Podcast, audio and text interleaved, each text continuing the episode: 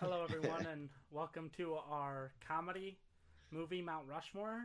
It's on the Movie Change Up podcast. This is the second Mount Rushmore we've ever done.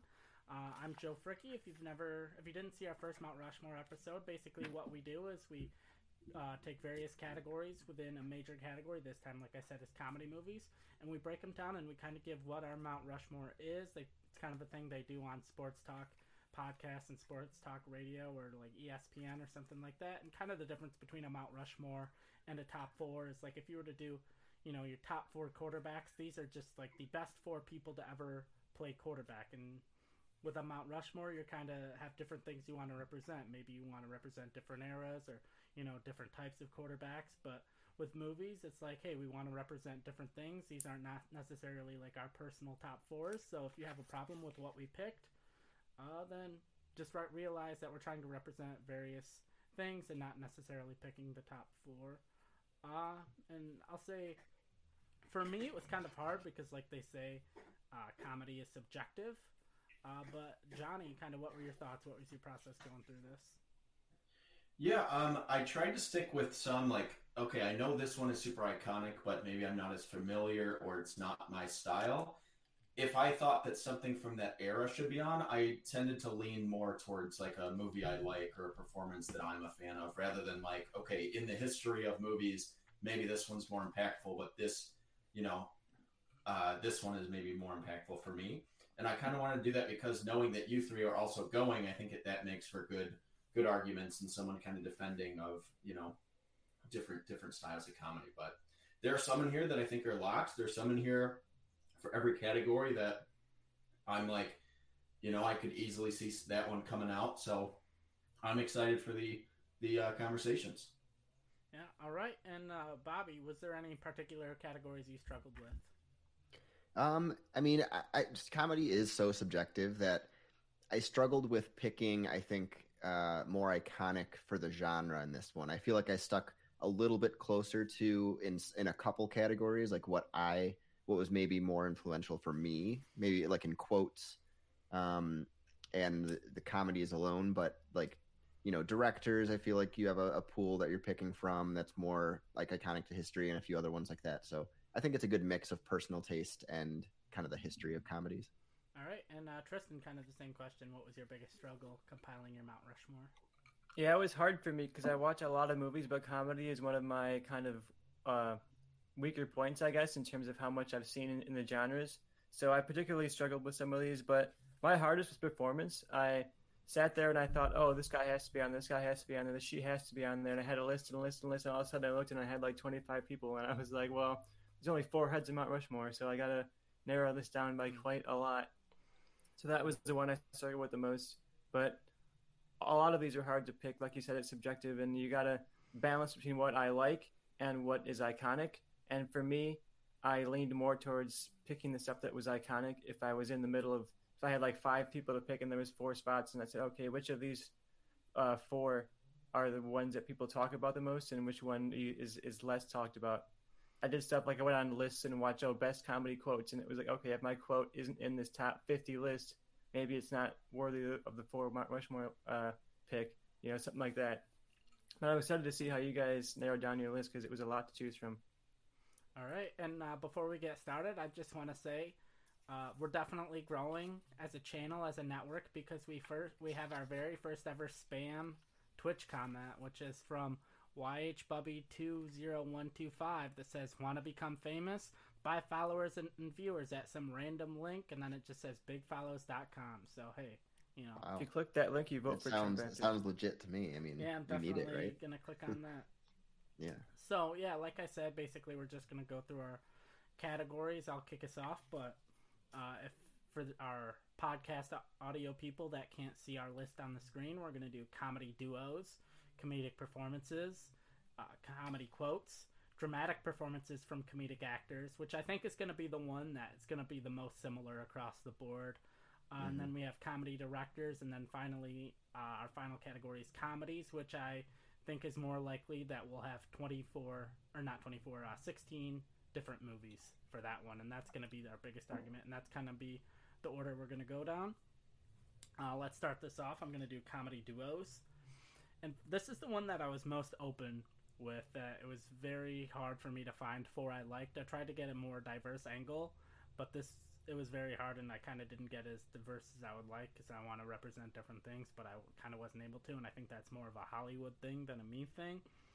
Uh, but to start off, my first comedy duo is Richard Pryor and Gene Wilder. They had a number of mm-hmm. comedies together, all classics. Uh, they were supposed to be in Blazing Saddles together, but Richard Pryor wasn't able to, but he still wrote wrote part of the movie. Uh, my next comedy duo is James Franco and Seth Rogen. Basically, their comedy duo dominated the late two thousands, early two thousands ten between Pineapple Express and various other movies. Uh, another one I have is Will Ferrell and John C. Reilly. I kind of like them because together they're great, but they're also independently, they've also done great work where they don't necessarily have to be together all the time for their comedies to work. And then my last one is, to represent the old school era, I have Abbott and Costello. I feel like you can't have a true comedy duo Mount Rushmore without Abbott and Costello. Costello. And so those were my four. Uh, Johnny, what were your four Mount Rushmore picks? You know, we had a couple similarities on there, Joe, um, so I'll start with those. Um, yeah, my first one is Richard Pryor and Gene Wilder. Can't argue with them, I think. They're they're fantastic. Even, like, movies that maybe people don't know as much nowadays, like Hear No Evil, See No Evil, is uh, so funny. That's a hysterical movie, and, and they're very funny together. They have great chemistry. Um, I also went with uh, Abbott and Costello. I, that's another one. It, it's... It would be between them and Laurel and Hardy and Abbott and Costello with Who's on First and them meeting Frankenstein and Boris Karloff and all those has always been more impactful. Like, those are things I actually watched, and I'm not familiar with Laurel and Hardy. Um, so I stuck with the one I know. Um, my, like, two thousands pick is Ben Stiller and Owen Wilson. Okay. Uh, mainly for Zoolander alone. I think that movie is so funny. Um And, you know, they did Night at the Museum. They were both in the Royal Tenenbaums. They, um, like, even movies that they don't necessarily, like, interact with each other, they're in. But, you know, they did Starsky and Hutch. They they are iconic, and I think they edge out, like, a Seth Rogen, James Franco type to me just because they worked more together. And then my last one is another one I don't think you can really argue with. Cheech and Chong. Oh, come on, man. Dude, Up in yeah. Smoke is one of the funniest yeah, movies thank ever. You, thank you, Johnny. yeah, it, Cheech and Chong is uh, like, you know, Tommy Chong, Cheech Marin, they're iconic. And and I think I tended to lean more towards, like, Abbott and Costello and Cheech and Chong. Like, you don't need to know the rest of their names. They're known as that. I think that solidifies them on top of the Mount Rushmore. So I'm officially subbing out James Franco and Seth Rogen on my list for Cheech yeah. and Chong. So che- Seth Rogen was, and James Franco were never on my list. Those were my four. James. I was secret. I was yeah. secretly hoping I was the first one to bring that up and get that reaction. Yeah, no, I was no looking for myself as well. Yeah. Yeah. So that was another one I I figured was an easy choice. Like the sto- they, they were the original stoner. Seth Rogen, I do love, and I have a lot of time for him. But um, Cheech and Chong were the originals, and and they're so funny. So. Those are my four. Um, Pryor and Wilder, Stiller and Wilson, Abbott and Costello, and Cheech and Chong. So, Bobby, you're next. Well, three of mine have been said, so I'll kind of quickly go through those. I have, obviously, Abbott and Costello, the first one I put down. The second one was Cheech and Chong. Uh, and then Gene Wilder and Rich- Richard Pryor. I think those are pretty pretty much locks, or at least to be in contention. Um, but my fourth, I kind of wanted to represent like the nerd culture a little bit, a little more indie film. So I went with Jay and Silent Bob, uh, Jason Mewes and Kevin Smith. All right, yeah. Um, just for just the iconic, even just the look of them, like they're action figures and they're in, you know, they're more popular now in, in the YouTube space and podcasts. But I think their dynamic has kind of stayed in culture, at least with film lovers and nerd lovers. So I, I had them in there. I, I was considering like the Ben Stiller, Owen Wilson, and Will Ferrell, um, and that. But uh, that's what I went with as my fourth, and I think uh, they're pretty iconic. Bobby, because I forgot to write any of these down, and I didn't know if anyone else was. Can you recap your four for me? Yep, uh, I had Abbott and Costello, uh, Cheech and Chong, Gene Wilder and Richard Pryor, and Jay and Silent Bob. So Kevin Smith and Jason Mewes. Cool. And Joe, I have Pryor, Wilder, Cheech and Chong, Abbott and Costello. Who's your fourth? Uh, Will Ferrell and John C. Reilly. There it was. Okay, that was the one I forgot. All right, perfect. And now um, we're on board. So I like those four so far. So Tristan, what do you got for us? So a couple of mine have been mentioned, so I'll start out with those. I want to reiterate uh, Abbott and Costello. I think that embodies the classic kind of era of comedy, and I think all four of us have that on there. Might be the only thing all night we have all four of us with one thing on the list. And Cheech and Chong got brought up before, but I think they sum up that stoner comedy vibe really well. I think they're the James Franco, Seth Rogen kind of pre- predecessors, I guess. Like, you wouldn't Rogen James Franco if you didn't have Cheech and Chong to set that up. And I think even stuff like Harold and Kumar, even that, all those stoner comedy kind of things of the early two thousands, all kind of owe a debt to Cheech and Chong. So I gave a, a pick to them. My two that haven't gotten picked, uh, I went with Tina Fey and Amy Poehler. I think they work really well together, whether it is in movies, you know, which is a movie podcast, but I think I give them a little bit of points for also working outside of that, working in other forms of media. And I think they transcend. I think they're sort of like the auteur duos in my mind. They direct, they write, they produce, they star. They kind of like cover all the bases of filmmaking, not just like actor duos or director duos or something like that. I think they have that modern auteur kind of sense, and I also think it's good to represent Uh, some diversity on the field, and I think they don't necessarily get the credit they deserve as being the auteurs that they are. And my last pick is someone I wanted to use to represent kind of comedic relief in more serious movies, and also to represent kids' movies, so I went with Timon and Pumbaa, inseparable duo. And I think Lion King isn't necessarily a comedy, but I think I wanted to give its comedy duo, so I think it made sense to these comic relief characters inside of a not necessarily comedic movie. I wanted to give them some points. That validates a choice I have later on, so I like that choice at least. Yeah, validates I, a little like bit of choice that. For me too. So, mm-hmm. yeah.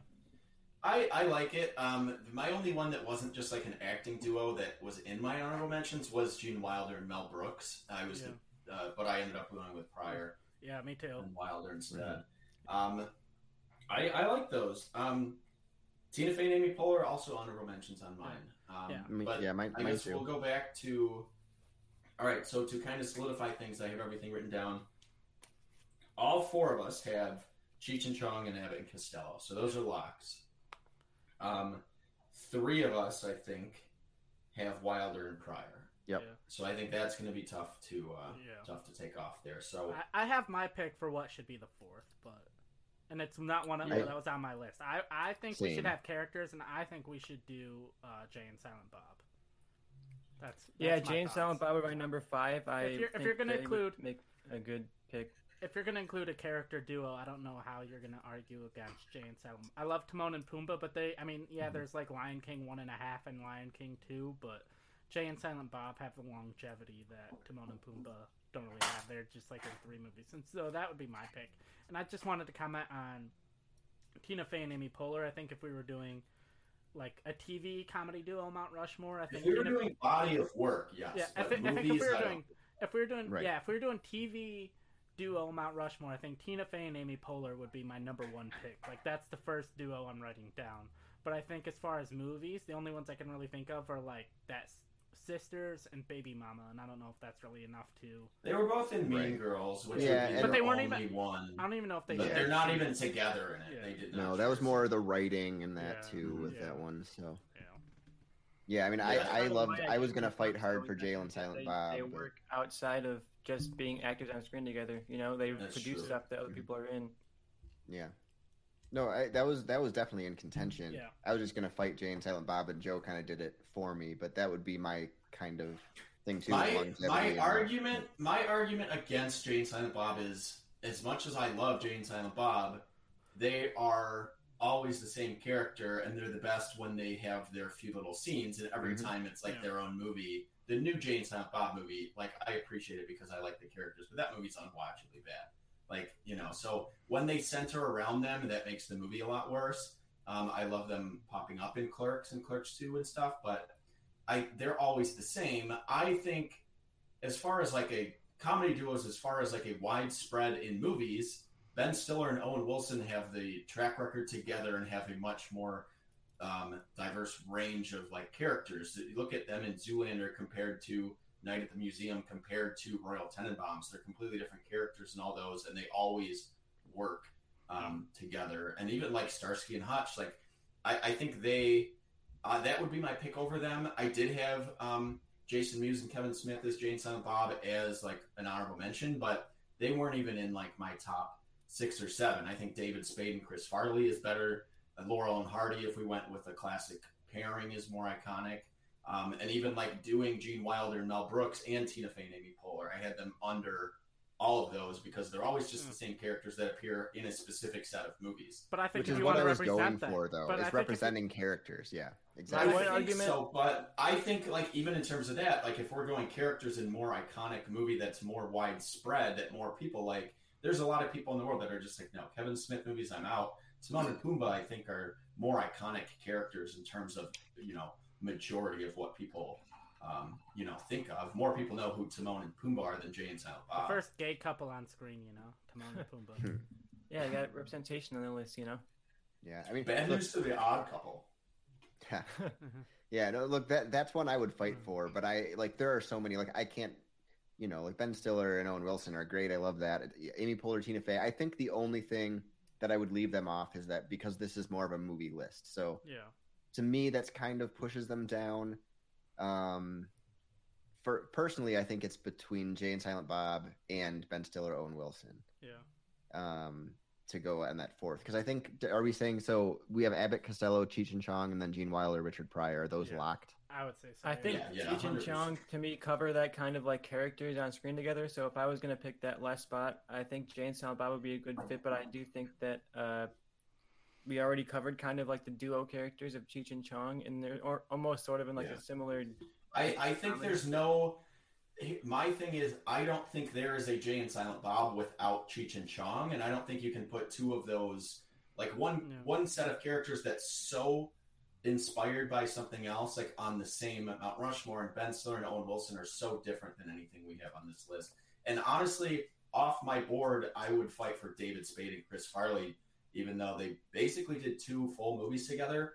Tommy Boy is one of the funniest movies ever made, and Black Sheep is is a Black Sheep. Like, that's a, a very underrated movie. It's amazing. So I think those two are, yeah. are super iconic and different. I, I would be okay doing that because those were I, those were like my five spot, and I know Jay and Silent mm-hmm. Bob is more niche. It was just that's the niche and the kind of the type of thing that I wanted to represent on my personal, you know, um, Rushmore. Yeah, I get but, it. I love them. Yeah, the scene, I the fucking scene when uh, Jason Mewes reenacts the Silence of the Lambs in Clerks two is one of the funniest things so I've ever seen, um, and I love them to death. But yeah, I just think because they're always the same characters, and yes, that's iconic in a way. They aren't on the same level of Cheech and Chong, but it's a similar like genre, you know. Yeah.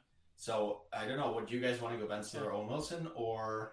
Um, did you want to go with the character aisle and go Timon and Pumbaa because that's way different than anything we have on this? The, the I, problem with I... that to me is movie-wise, there's really only two legit theatrical movies, which one is Even the animated there? and the one is the remake. Yeah, but they're oh, in yeah, just one movie, they're big enough to be as iconic as any of these characters that have come back over and over and over and over again. Yeah.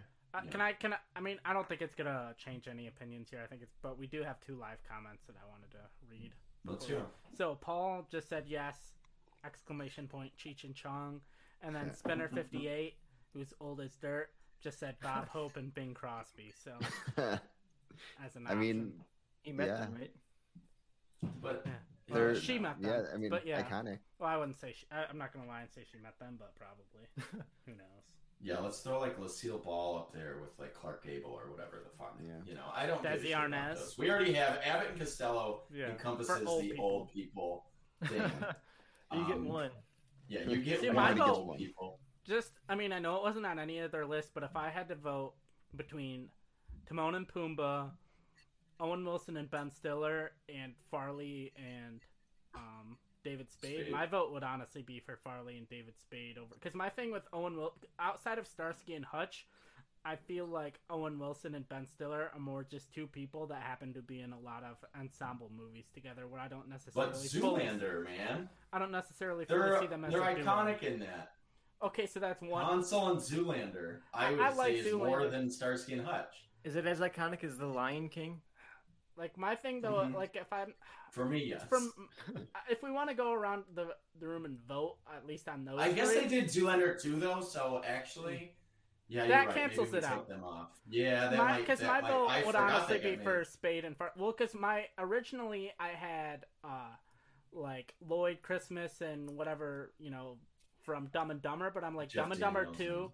Dumb and Dumber two is so bad. Dumb and Dumber two takes them away off the list, and I feel like Zoolander two is the same way. So my you know vote... what, Joe? I I think you convinced me. So Joe and I, I think both vote David Spade and Chris Farley. Where are you guys going if you had to vote? So if I'm going, if we're going between David Spade and Chris Farley and Timon and Pumbaa, I'm going Timon and Pumbaa. Or Ben Stiller and Owen Wilson. No one's ben voting Stiller, for that at that ben, point. Yeah. I know. I mean, if you're if you're getting rid of your own, like out of all these, personally, I'm still fighting for Jay and Silent Bob. But if we're eliminating that, and it's basically, I would say it's too similar. I, I agree with Johnny's point. I feel like it's to too similar Chong, to Cheech and Chong, which is fine. So then, the at that, that point, I, like I would Timon say Pumbaa Timon and Pumbaa. They're nothing like anything we all have on the list. They're animated. It's a kind of a kids movie, and none of these really fit that vibe of of kids movies, of animated, of totally out of the wheelhouse of these movies. Yeah, I'd be I good with that. See it, but I do think like. They're in one movie together. I don't count any of the Lion King sequels or the remake. Like, they're in one movie, and yes, they're iconic, but if we did comedy duos and just did two people that were funny in one movie, our list would be one hundred people long. I went for more, I leaned more towards people that work together more times or people that showed up. I'd go Jay and Silent Bob over Timon and Pumbaa, actually, because Me they too. appeared in more movies together. yeah. um, but I, I, I think I, David Spade and Chris Farley are much different than everything we have on this list based on comedic style. It's not like stoner comedy. It's basically the straight man and the, you know, the, the, the pratfall guy. And that's not exactly what we have. I think you basically combine Cheech and Chong and David Spade and Chris Farley, and you get James Franco and Seth Rogen, which was on Joe's list. Like, they're more influential to today's comedy than, than Kevin Smith and Jason Mewes or Timon and Pumbaa. You know, I think if you ask most comedic actors now, they're like, yeah, Chris Farley is my... You do not have Melissa McCarthy without Chris Farley. You know, you don't have a lot of people nowadays. A blessing or a curse? You know, it, it's, I think, you know, my I, thing is I if agree. I'm, I don't love her, but... If I'm looking at someone else's list, and they have, like, the three we have locked in, and David Spade and Chris Farley, I'm like, yeah, I agree with that list. If they have the three we have locked in... And then Timon and Pumbaa, I'm like, okay, they just wanted to represent, like, animation. Like, I don't know if I necessarily... It's like... called the Mount Rushmore. I get that, but I, do, I also don't know if, like... I feel but like... like... It... I don't know. Yeah, I don't know. So so do we flip a coin at this point this if it's deadlocked at two two? Two, two? I have, like, three. I mean, yeah, like, Bobby, I'm, really, I'm but Joe and I agree, and those yeah. two are... One I'm week. willing to concede on this one because I have quite a few later on in the episode that I'm going to have to be arguing. Wait, this is our first I'm, I'm, yeah, I'm okay. I'm okay conceding. I was just I didn't know okay. where we were falling. We've gone through so many different yeah. ones, but I'd go with Chris Farley. Yeah. and David Spade if I was going to concede. All right. Yeah. All right, and we do All have right, another so... live comment from Spinner fifty-eight fifty-eight that says Lucille Ball actually made movies before the T V show. Don't give a fuck. She's not worthy of our... Women are not worthy of being on Mount Rushmore, as you can tell by wow. Mount Rushmore being four guys. Wow. Joe, with the take that none of us agree with, so yep. don't take him seriously at his word on that. Well, that opinion um, will change. This opinion does not represent the, the thoughts of Movie Change Up. Yeah, this opinion does not represent the thoughts of yeah. Movie Change Up. Um, but I do think with the fact that, you know, we're outside of Tina Fey and Amy Poehler... you don't really have another argument, and that's more saying something about Hollywood than I think yeah. it is for, you know, yeah. our taste. It's just, you know, you just look back, and you could look at top twenty lists, and I doubt there's many other than Tina Fey and Amy Poehler. I don't know who else is popping up um, in terms of that. So maybe that'll change one day, but not now. So our top four ended up being Cheech and Chong, Abbott and Costello, Gene Wilder, and uh, um, Richard Pryor, and... Uh, what did we end up doing? I don't even remember. We ended up going David with Spade, uh, Chris, Chris Farley and, and David Spade. Perfect. Well, nothing like a twenty-minute argument on our first category yeah. that we thought was like the least um, important one. So, Joe, I'm starting next, but what categories? Comedic next? Performances are next. Okay. I went down the list as it was written, so... yeah. It- It should be comedic performances, then comedy quotes, then dramatic performances from comedic actors, then comedy directors, then finally ending on comedies. Yeah, but I just don't have any of it in order on my document, so oh, that's okay. where I that's ah, where I yeah, that that'll do so it. I don't have the list in front of me. So comedic performances, okay. I think we'll have one in common. We should have one in common for all four of us, and the other three I think might all be a fight. Yep. But I will start with this one. Charlie Chaplin as the Tramp. That is easily a lock. That is on the Mount Rushmore. Not on yes, my it's list. a problem. It's a problem that kids nowadays will look at it and think Hitler is on a Mount Rushmore because they don't know who Charlie Chaplin is. But it, it, Charlie Chaplin is the Tramp. What, whatever movie you want to stick with, you know, whether it's The Kid or City Lights or any Not of those.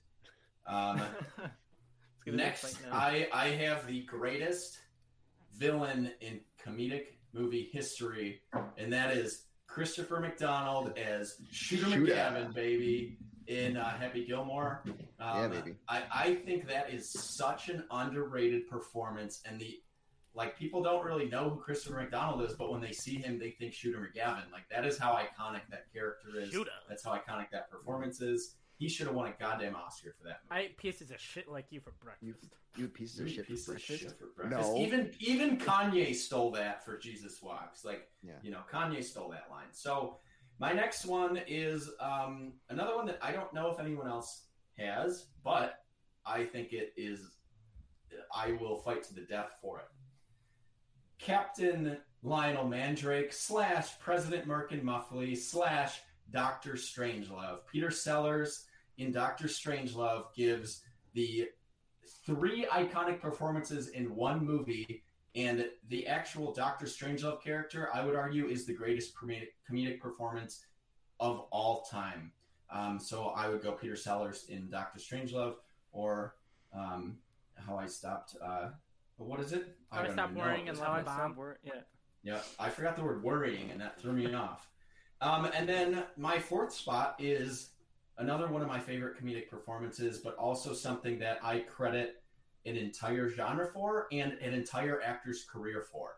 We do not have the icon Keanu Reeves without Sean Penn as Spicoli in Fast Times at Ridgemont High. That is one of the most amazing performances of all time, and it's the surfer stoner. Um, and it's the best to ever do it, and we do not have the legend of Keanu Reeves without Sean Penn playing Spicoli in Fast Times at Ridgemont High, the, one of my favorite comedies of all time. So those are my four. Spoiler alert, Spicoli was in my like five spot. Did you see that Shia LaBeouf performance in that redo yeah, of Fast Times? That was it's really funny. It's the greatest funny. thing to ever come out of quarantine, is Shia LaBeouf as Spicoli in that read-through. Spicoli's so good. Spicoli's the reason that my friend David and I ordered a pizza to our auto shop class and got detention for it, and our teacher ate the pizza just like in the movie, and I was pissed. But, you know, that that that movie I'm obsessed with, and the fact that it's Sean Penn I think makes it even better, because now he's like the most unlikable person on the planet, and he was like such a dramatic actor. But he started off as Spicoli, and that is an iconic role. So those are my four. All right. Bobby, what do you got? We had two in common. Um, I'll start with those. So first I had, because we just talked about him, I had Spicoli, Sean Penn. I think that's iconic. And what made me think of it is the uh, Shia LaBeouf thing. Like I, I recently rewatched Fast Times because of that. Um, and it's he's incredible. Just so good. He's It's so funny. Um, you talked about it enough there. But and also my favorite villain performance in any comedy, like you said, Christopher McDonald is ha- as in Happy Gilmore as Shooter McGavin. It's iconic. He's just known as Shooter McGavin. You can quote almost every single line he says.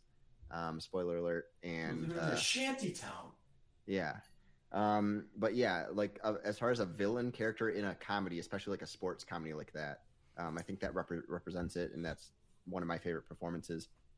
The other one I have is uh, one I'm su- kind of surprised Johnny didn't have is uh, I have Bill Murray in Ghostbusters to represent more just like iconography as far as like pop culture. Um, and in kind of sci-fi and kind of the he's he's the dry kind of humor in that movie, and I think it's hilarious. He has some of the best quotes, um, and uh, yeah, I, Bill Murray's great. I tried to pick one performance of his, and I went with Ghostbusters, but you could go with almost any of his movies, really, uh, comedies.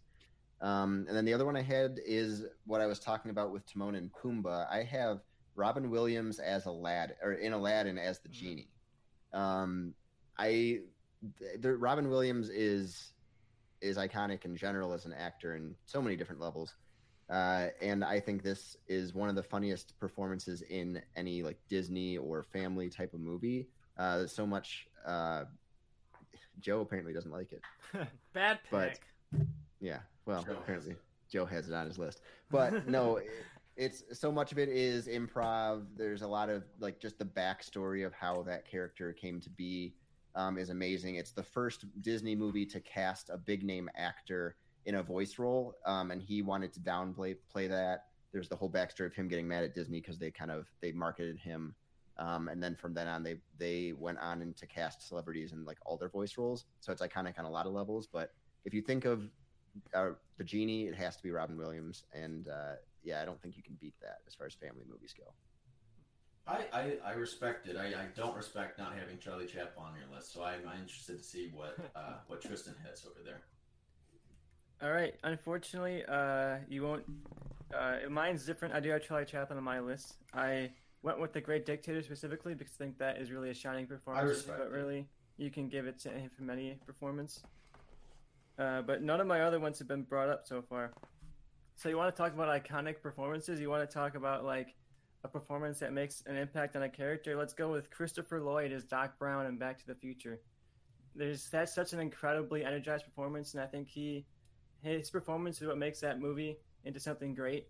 I think he brings such an energy to it that I think all of his scenes are so magnetic, and I think he elevates that movie in such a way that his performance, exclusively his performance, elevates that movie to, in such a great way that I think he really deserves that spot. Plus, like, even now, how many decades later, he keeps coming back on talk shows and doing cameos as Doc Brown and that kind of stuff. And I think, and you've seen it too, they can't do another Back to the Future simply because they can't recast these characters. Like, these characters are too iconic to be recast, and I think that speaks to the performance.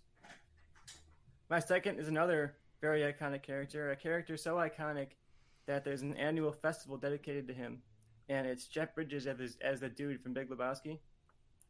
I think that's really, really great performance, especially, like, he's not necessarily a comedic actor all the time, and I think that was such a really dedicated performance for him to give, and I think it was very iconic. And like I said, it inspired festivals. It has a huge cult following. Every time I've seen it in theater, it's been sold out and filled with people, and everybody's been super into it. And I think that's just that one role in particular kind of defines Jeff Bridges' whole career. I think when he, people see him now, he's he says all all the time everywhere I go, people are like, "Oh, it's a dude." He was just hired as the Lions' head coach.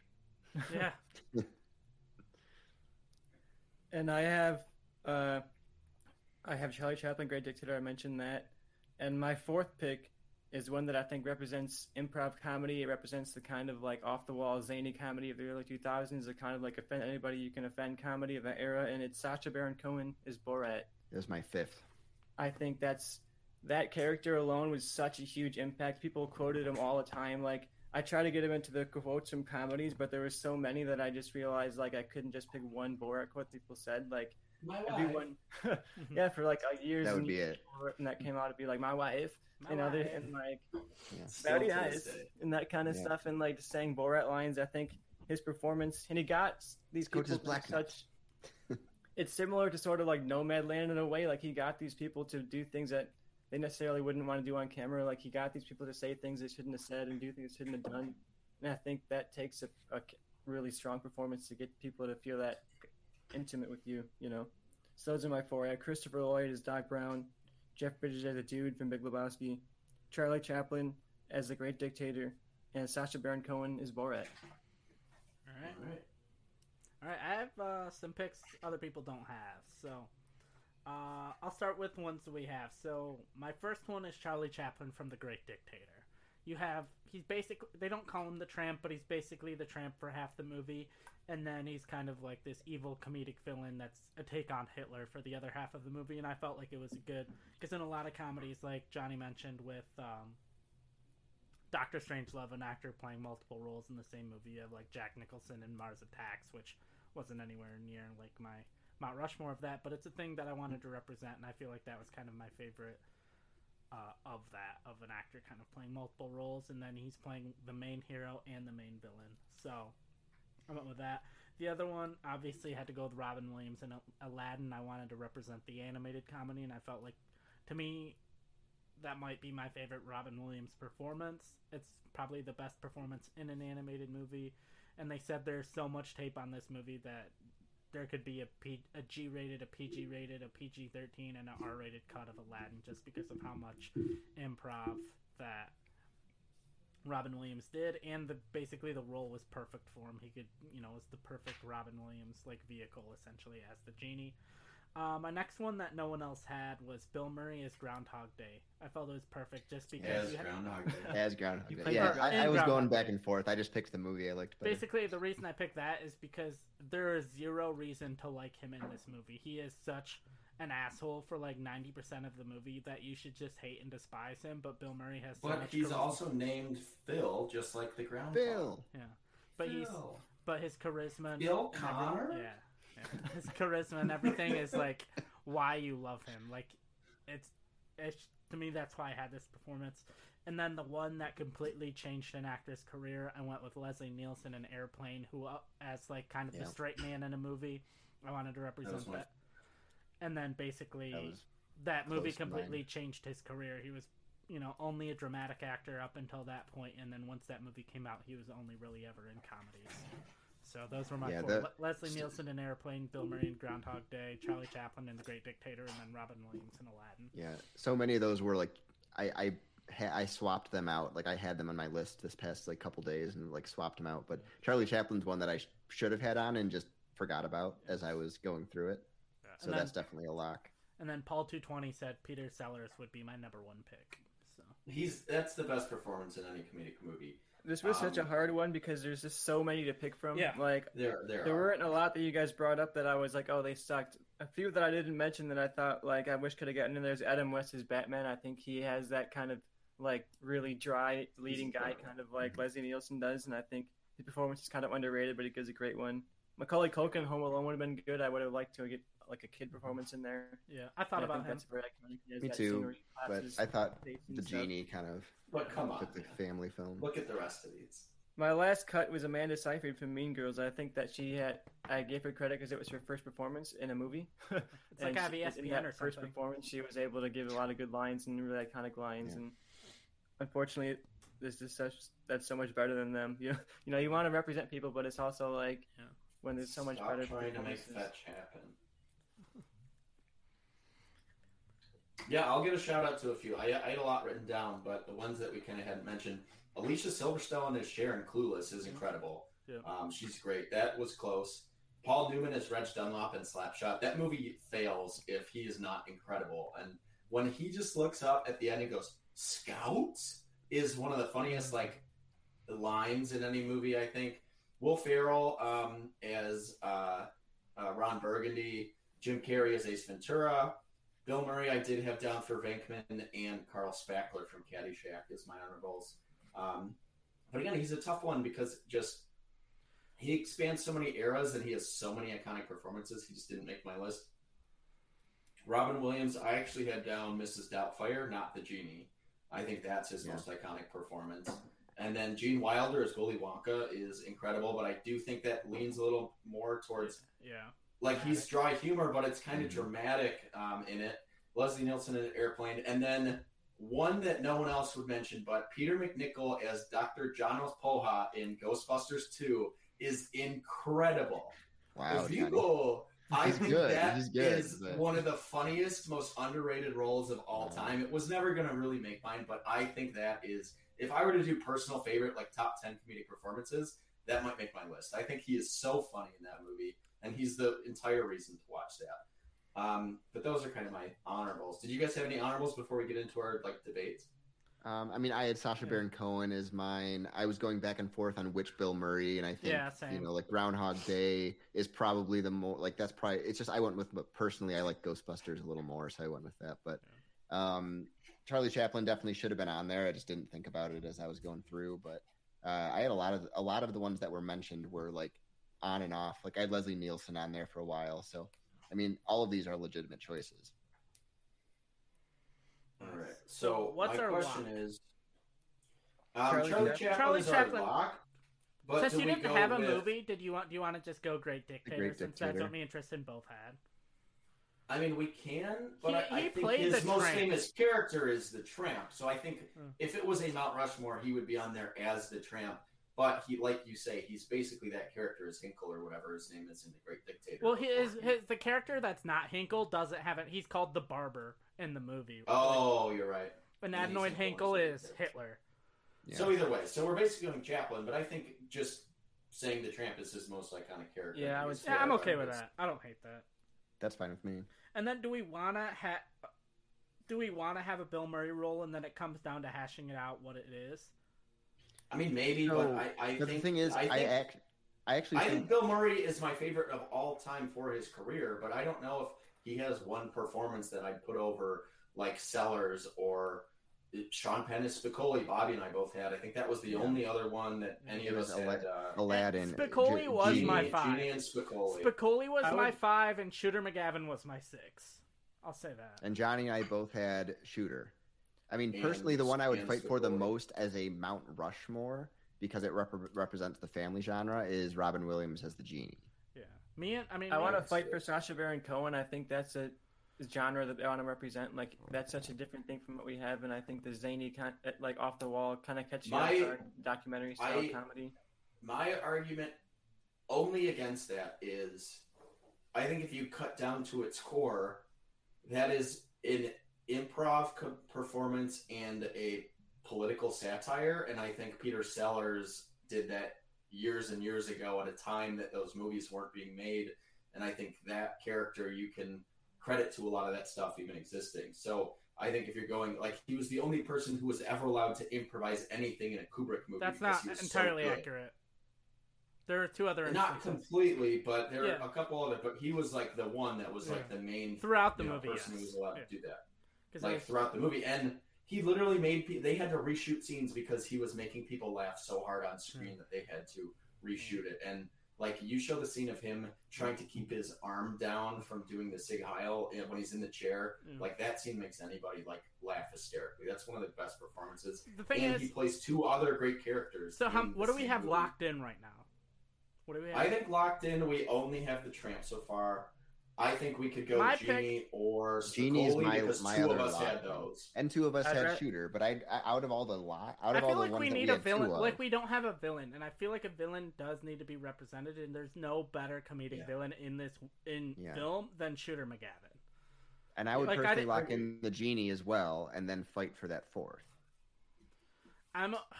It's between Spicoli. So if we lock in the Genie, then it to me it would be between Spicoli, um. Aladdin and um or well so, wait what Aladdin is the Genie, so yeah, hold on, I'm confused. No. What are we doing? Yeah, it, it's tough because if we go for, I think the Tramp and Shooter McGavin, because when you think of Charlie Chaplin, you think instantly of the Tramp. When you think of Christopher McDonald, if you see him on screen, you think, oh, that's Shooter McGavin. More people know Shooter McGavin than his actual name. Um, I think the other ones on this, like, yes, Robin Williams as the Genie is great, but you don't immediately think Robin Williams and immediately go, yeah, he's the Genie. Like, there are plenty of roles. And I actually think his dramatic roles are but that's more because he has so those, well, he has so, he has many, so many, and that's my that was my right. problem with Bill Murray too. Of you don't look at Bill Murray and think this role, like I think, yeah. I yeah, want to argue Genie is so perfect for. Yeah. But I, I would say that over, I would say that over like Borat. Even though I love Borat, yeah. I think that one is. How do you feel about Doc Brown, mm-hmm. Christopher Lloyd? I think you talk about look at an actor and you think of the character, like that's what it is for him. Yeah, but I, I, love I mean, I me, personally think great. of a couple other roles for but him. But I also, also don't I recommend think of... nobody to everyone. He's Christopher Lloyd's yeah. great in it. Yeah, he keeps hyping it up on Twitter. To me, the thing with Back to the Future is it has its comedic moments and stuff, but I don't necessarily go, like, comedy with that movie. Like, it's not a laugh out loud, like, but type he's of movie. really funny in it. He is, he really is funny, funny in it. But I would go I would go Leslie Nielsen in the Airplane over him for that. If yeah. I'm going just, like, purely, like, com- comedic role, like, surely you can't be serious. It, like, yeah. everything that Leslie Which Nielsen does might get talked about later. Um, Possibly, you know, but that's you know, not even we'll similar. Like starts, he's playing like a deadpan flat lead, and Christopher Lloyd's playing like a really ridiculously big, zany kind of high energy character. Like, what is the comparison there? My comparison is just like in terms of like what I think is maybe more of an iconic comedic role in terms of like what was mentioned um, on uh, uh, you know a couple lists. Like uh, that one, I go over Doc Brown. I, I think Christopher Lloyd is great in that, but. At the end of the day, he kind of is just being Chris Lloyd. If you've ever seen him in anything else, he is always that same character. Yeah, and, and I, I, I would go put... away. That's why, like Sean Penn as Spicoli is so against type and you do not have Keanu Reeves without him. Like, I think that... But, like, Keanu Reeves have... is not... Like, Keanu Reeves is iconic, but no. not. It's not like Keanu Reeves is like, oh, without Keanu Reeves... Like, that's not a big selling point to me. For but, like, but, like... Spicoli's iconic on its own. And Bogus Junior are... Bogus great, Junior? Like, I think that... Bogus... Bogus Junior I think that... I think that role spawned more... Um, like, that was more of, like... It, it opened the door to that type of humor than... Chris Lloyd is Doc Brown. Like, yeah, what role do you true. point to that's after accurate. Doc Brown and say this role doesn't exist? All right. So what do we? Yeah. So what Other are we than voting? Like Rick on? and Morty. What do we have, and what are we voting on? I'd say we have the Tramp and Shooter McGavin. Yep. I would say I I think the Genie. I would put the Genie on there. Okay, I'm good. You guys agree with that? It was, yeah, I, I, I agree. With Tristan and Bobby had, had the Genie. No, so. Tristan and Joe had the Genie. Yeah. Me oh, and Tristan, Joe. No, or, yeah, there we go. We, we got it. corner, corner, yeah. corner team. Corner team. Here, that Corner way, team. I guess. The yeah. one, the yeah. one that we haven't really talked about yeah. that I thought was a good choice from Tristan was um, Jeff Bridges as the dude. Yeah, that's. that's a really I'm, I don't hate it. I'm okay. I'd be okay with that making the list. That's that, that would be. Yeah, I would go with. Part that. of me does think though that that character is that kind of the spawn really, of like really holds the Spicoli type of character. Like the he's just his own guy and he lives in other people's world and he's always going to be himself. Type of thing, but it isn't like the surfer stoner dude. It's a little different. But I think Spicoli, I, I mean, Bobby and I both had him. Only one of us had the dude. I thought about it. Um, he's hysterical in that movie. I, I, yeah. The the Big Lebowski's amazing. And I didn't have it on there mainly because the movie, yes, is, is more of a comedy, but it's my also my thing is Jeff Bridges as the dude is iconic. But to me, if I'm thinking of iconic, there's no nothing more iconic than ordering a fucking pizza to your classroom. And that's... Yes. that's. I, I love Jeff Bridges as a dude. If I were to vote between all the ones that we're kind of considering right now, I, I love Leslie Nielsen and Airplane, but like no one's really talking about that right now. I My vote would be for Spicoli from Fast Times. Yeah, I think, I, I think the... It. Yeah, I, and, and he's just so funny in that. Than that. And I think when, it's, when you think of iconic performance, people think of the dude before they think of Spicoli. I think That's my only maybe, argument. Maybe now because people are younger, but like if you look at the span of like actual like people who know film, like I think of Spicoli before I thought of the dude for this list, like way before. Yeah. Spicoli, uh, like I said, was my five. Yeah, and I and I think with Spicoli too, you get... Not only Keanu Reeves and Pauly Shore and all of the knockoffs of this character, like, how many characters exist today because of the dude? Like, I don't know exactly how many characters he necessarily inspired, as amazing as he was. I think if the only tiebreaker between those is characters he inspired, and I think Spicoli... inspired more characters than I don't know do. what you're. That'd be my only. So I'm pointing. Joe, I, I've been I've been drinking some whiskey right now. So Paul two twenty brought up what happened to Peter Sellers. Yeah. Also, Peter Sellers. That's the greatest comedic performance of all time. Of all time. And okay, we, we're fifty minutes in, and we're at our second we have two category. Of them. We have I three say of we them we go around the horn. We vote right now. Whatever wins wins. Okay. All right, go around. So as Joe's the host. Done. I don't care about this movie. I've seen it twice. Paul two twenty brings up my votes for Peter Sellers. I go I go Sellers. Would you go Sellers? I mean, yeah, I, I guess I'd go, go Sellers. Cool. Yeah, right. that's Peter fine. Sellers is our vote. Paul two twenty basically uh, fucking got Peter Sellers on the list. I, I think Spicoli and the dude kind of cancel each other out as like the famous stoner character, and Peter Sellers in that movie kind of encapsulates the Eddie Murphy genre of playing multiple characters in one movie, but is probably the best example of it. So I think that is different than everything else we have on the on the list. So all right, moving on. All right, Bobby, so you're on, doing or wait, no, Johnny, read close. us our four. Johnny, read yeah, us read our the four. four. Okay, so our four we ended up with are Charlie Chaplin as the Tramp or the Great Dictator. Honestly, um, we have Christopher McDonald as Shooter McGavin. We have Robin Williams as the Genie, and we have Peter Sellers as Captain Lionel Mandrake, President Merkin Muffley, and most importantly, Doctor Strangelove. All right. So that is our four. All right, Bobby, hit us up with comedy right. quotes.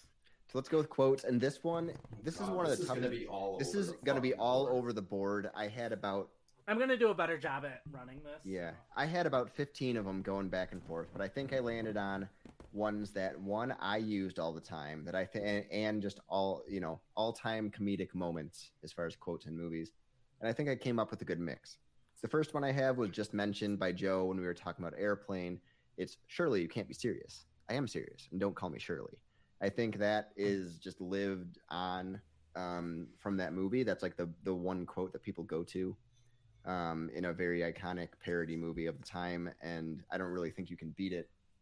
Uh, as far as like, I, I think most of us should probably have that one on the list. Um, and then the next one I had is from another iconic movie that has lived up to uh, kind of the test of time, and that is from Monty Python and the Holy Grail. Um, it's just a flesh wound, or just that whole scene. It's just a flesh wound. Your arm's gone. Um, your arm's gone. Your arm's gone. Like I've used that a mil. I've used so that weird. a million times. When you get, whenever you get hurt, that's what you say. It's just, it's just you can use that on a daily basis. This but a scratch. Yep, exactly. Um, the next one I have is from Shooter McGavin, and that is the "I eat pieces of shit like you for breakfast, and then you eat pieces of shit for breakfast" line back from Happy Gilmore. Uh, again, it's just Happy Gilmore is my most quoted movie of all time. I had about five different quotes from this one particular movie. Like, are you too good, too good for your home? Like, so many lines from that. Um, that's the one I landed on, and that, and because it's from kind of the most iconic character in the movie. But uh, I had to include it. It's Johnny. You know, growing up, we would quote that movie all the time, so I had to, to do that. Uh, and then the next one is from, is it more of like the unexpected comedic moment where you think it's about to get a little bit more serious, and then the comedic line that's a callback comes in, and that's from Ghostbusters. Is it's true, this man has no dick. Um, because I think it's delivered perfectly by Bill Murray, and you don't see it coming the first time you see the movie. You think it's like, oh, he's confessing to something or whatever, and he's just calling back to an earlier joke that he made earlier about dickless and that. Like, it's or just two lines earlier. Yeah, but right, but you don't. He called it, it is. Yeah, exactly, but you don't. You don't it, know it's that incredible. That going. I'm just saying it yeah, wasn't like some, it, it's the it's the delivery. Earlier. I think it's yeah, it's more it's, it's the delivery of it. You just don't think that that's where he's going with that line. Um, yeah. So that's no, where I went with definitely. that one. Uh, so yeah, so, right. there's my four. Cool. So Bobby has his four. Um, Tristan's next. I have kind of an argument against almost all of Bobby's, so I'm interested to see what Tristan has. I have one that crosses over with Bobby, so I'll get that one out of the way first. And it's "Don't call me Shirley." It's a very iconic quote, so I had to get get that on the board. We mentioned Airplane earlier, and that's easily the most iconic part of the whole movie, is that one line. My second one is from Mean Girls. It's "On Wednesdays, we wear pink." I think that's a very iconic quote, and I yes. think Mean Girls has a lot of quotes. But the fact that you can walk into like a Target anywhere in the country and buy like yoga pants that say "on Wednesday wear pink" on them, or like you can find that quote embroidered on all kinds of stuff still, like even beyond Mean Girls at this point. I think that's a very iconic quote that impacted like the social consciousness in a really strong way. Another one that impacted social consciousness in a really strong way is "Holy blank, Batman." He says it a couple times in the movie. I think the first one is like "Holy heartbreak, Holy Batman. Bikini Bottom, Batman." Holy Bikini Bottom, Batman. Yeah. I think, talk about quotable, like how many times have people in their lives quoted the "holy something Batman"? I think all of us have quoted that how many multiple, multiple times across our lives. I think that was huge, and it was in the movie a handful of times, so it counts for me. And my last one is a Samuel L. Jackson classic.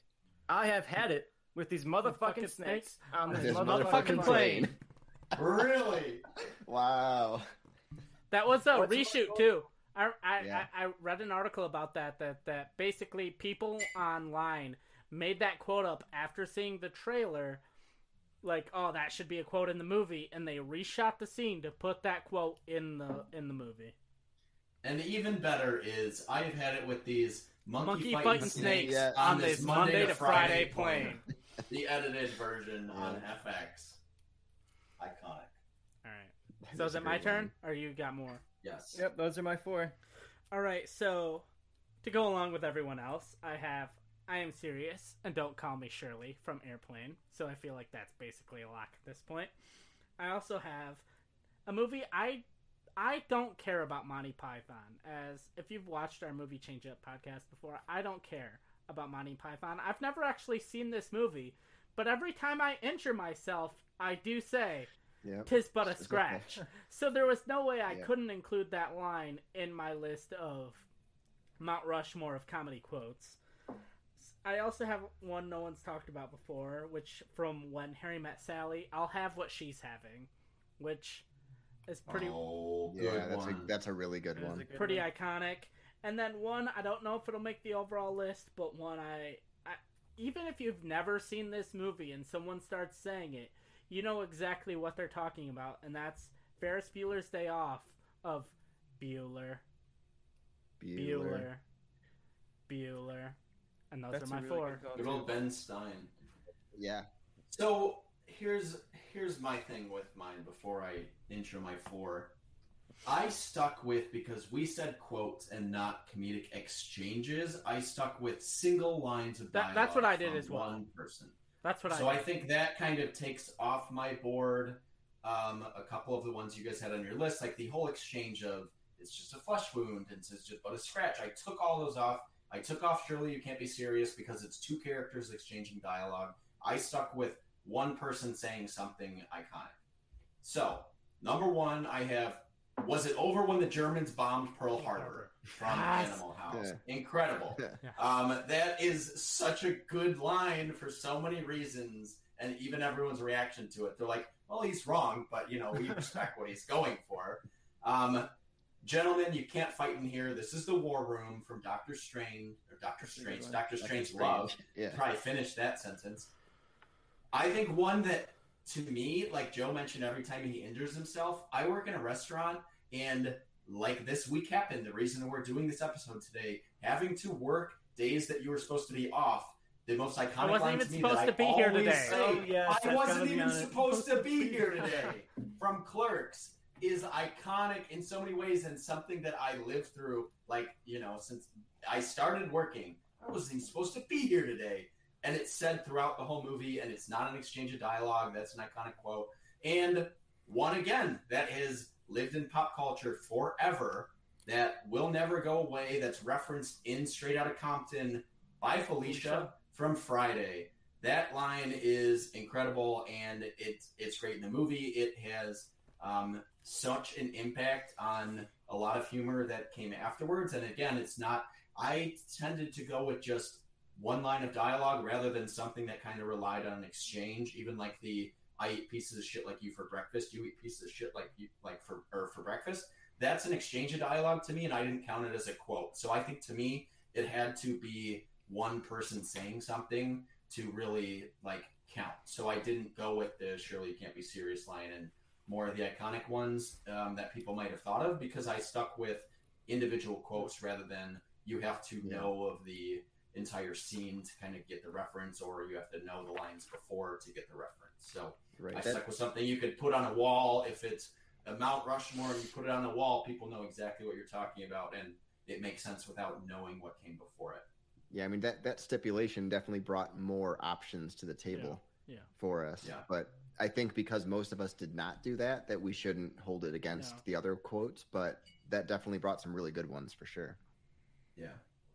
Yeah, that's basically what I stuck with. But I did have, as far as my honorable mentions, I did have, yes, it's true, this man has no dick. Because that's a great line, even if you don't know the dickless yeah. thing. Oh, and wasn't that improv as well? I feel like yeah. I yeah. read that. Uh, yeah. I'm sure. Yeah. Bill Murray said in an interview recently was. that it was improv. Um, I had, what is this? A Center for Ants from Zoolander, which is great. I, um, this rug really ties the room together. That rug really tied the room together. Um So you're saying there's a chance from Dumb and Dumber. Yeah. That's another line that like is said nonstop. Seriously. And and another one that is just you don't you don't really, you know, think of it, but strange things are afoot at the Circle K from Bill, Bill and Ted. Ted yeah. Um that, that's a great line. I can't see a reference. Circle K I, without saying that line. Yeah. yeah. I don't know what a Circle K is. I've never seen one, but it's like a seven eleven. If I did, I would say it. I had to fight yeah. myself to not include a dodgeball quote because I knew that it they didn't work for I would have included Nobody Makes Me Bleed My Own Blood. That I had I had I had Nobody Makes Me Bleed My Own Blood, and I had um uh no if you can dodge a wrench you can dodge a ball. Like those mm-hmm. are the two yeah. from that movie that I was like yeah. they were going back and forth whether I'd have them on there. So that gets into how the fuck are we going to um, Okay, I will say to me so and Bobby Shirley's on there. I think yeah, I think, I think that's on there. on there. Surely you can't be serious and don't, or yeah, whatever it is. Yeah.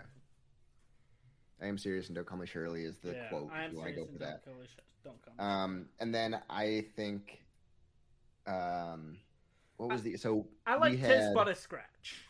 Yeah, the the scratch, flesh wound. I, that, I that, don't that because both of you said that, but both of you said different lines. Right. There's not one that sticks wound. out.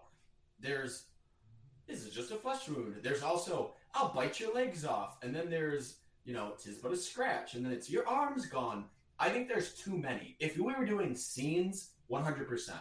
But if we're doing quotes, there's not one like quote that sticks out above the rest in that scene. It's just an incredible scene. Yeah, it's just uh, one so that's what, rather than like yeah. one good quote.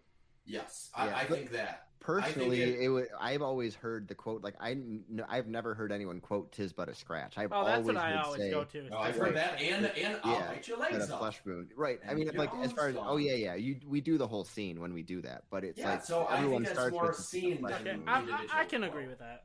Yeah, that's fine. I, I, I think based on quote, reaction, I wasn't even supposed to be here today, and that's, Joe's. Based on the reaction, with, I can't argue with Joe's. Yeah, say what you're gonna say, Joe. Of the, I'll have what she's having. Like that's yeah. to me, that's the yeah. that was the first one I wrote down. To me, that should have been everyone's number one pick, because that's, I didn't even think of it. That's the only reason it's not on the list. Same. I'm gonna make a point for on Wednesdays we wear pink. I think Mean Girls. I think if you want to go recent, I don't think I don't think that's even that's the most iconic the line in the movie. I don't right. think that's even in the top five. Yeah, I think I, I think, I think those... you got to make you can't uh, stop trying to make fetch happen is probably yes. the most yeah. iconic. If I were to pick a quote from Mean Girls, more. it would be stop trying to make fetch happen. Same here. Yeah, one hundred percent. And that's something that actually you reference to people, and like right. if anyone's trying to do something that like you want them to stop, you're like stop trying to make fetch happen. But you never actually say to anyone, you know, we wear pink yeah, on that, Wednesdays. That like, quote, what? like, I didn't think that as a quote. Like, that's more of a, that's it's just a, it's a joke in a movie that, that happens, but, like, and, and it's something you can put on a T-shirt because you're going to make a pink And shirt. Because there's a store but called Pink. So right, it's like, exactly, that's but that's not, reason. that's not, that's not, I, to me, that's not the best quote in that movie, personally. No, one hundred percent. Uh, I, I think that's a weaker quote from what that movie is, but I, I think it's funny, but I that's not even really like much of a joke. It's just like, this is what we do. I think there's plenty more lines in that that you could have gone with. I think I would fight for if Tristan had, um, you know, stop trying to make fetch happen, which is what I thought he was going when he said Mean Girls. I thought that one, uh, you know, Same. has a chance to make it for sure. But okay, so what do you guys think of maybe arguably the most famous quotes from any comedic movies of all time, other than I'll have what she's having, is was it over when the Germans bombed Pearl Harbor? My vote. And gentlemen, you can't fight in here. This is the war room. That mm-hmm. line, like if you look on any, even just not yeah. even comedic movies, but if you look at top A F I's mm-hmm. top one hundred quotes, that's like in the top ten. Yeah. I think that line is See, funny. And, and you don't need to know any context. It's just, you can't fight in here. This is the war room is a funny line. It's a well-written line. My vote of all of the lines that weren't on my list would be, I wasn't even supposed to be here today. Same. Yeah, I that one I use too much. The war room one is a great quote, but it's not very, like, like people don't, I think, just, like, repeat it all the time. It's just a very yeah, well-written. It's probably. Right. Well, no, it's, era, more, yes. it's a very well-written line, but I wasn't even supposed to be here. You can actually apply it, so people use that all Yeah, that's true. And we didn't represent Jay and Silent Bob, and so I wanted something from Clerks, so that, that was like yeah. my representation of Clerks. And I think I, the I Holy really like... Batman quote is a pretty yes. good one. I, I, I, I'd be okay with those two. With the two we have... I would love that one. Holy blank Batman, and I wasn't even supposed to be here today, plus the two we've locked in, I'd be perfectly fine with. I'd be good with that list. Plus, we've taken forever on a lot of these arguments. It'd be nice to be like, fuck it, we we got our four locked in. Here. I think the yeah. next one will be easier. Yeah, I think the next one we'll will have see. more commonalities. I have two. That uh, I, think, yeah. I think if probably. you look at, if you I look think there's today, three of them probably that we have. Right. I, I went with a different choice on one of them that I don't think anyone else will have. Just because I, I wanted more one. diversity right. on my yeah. list.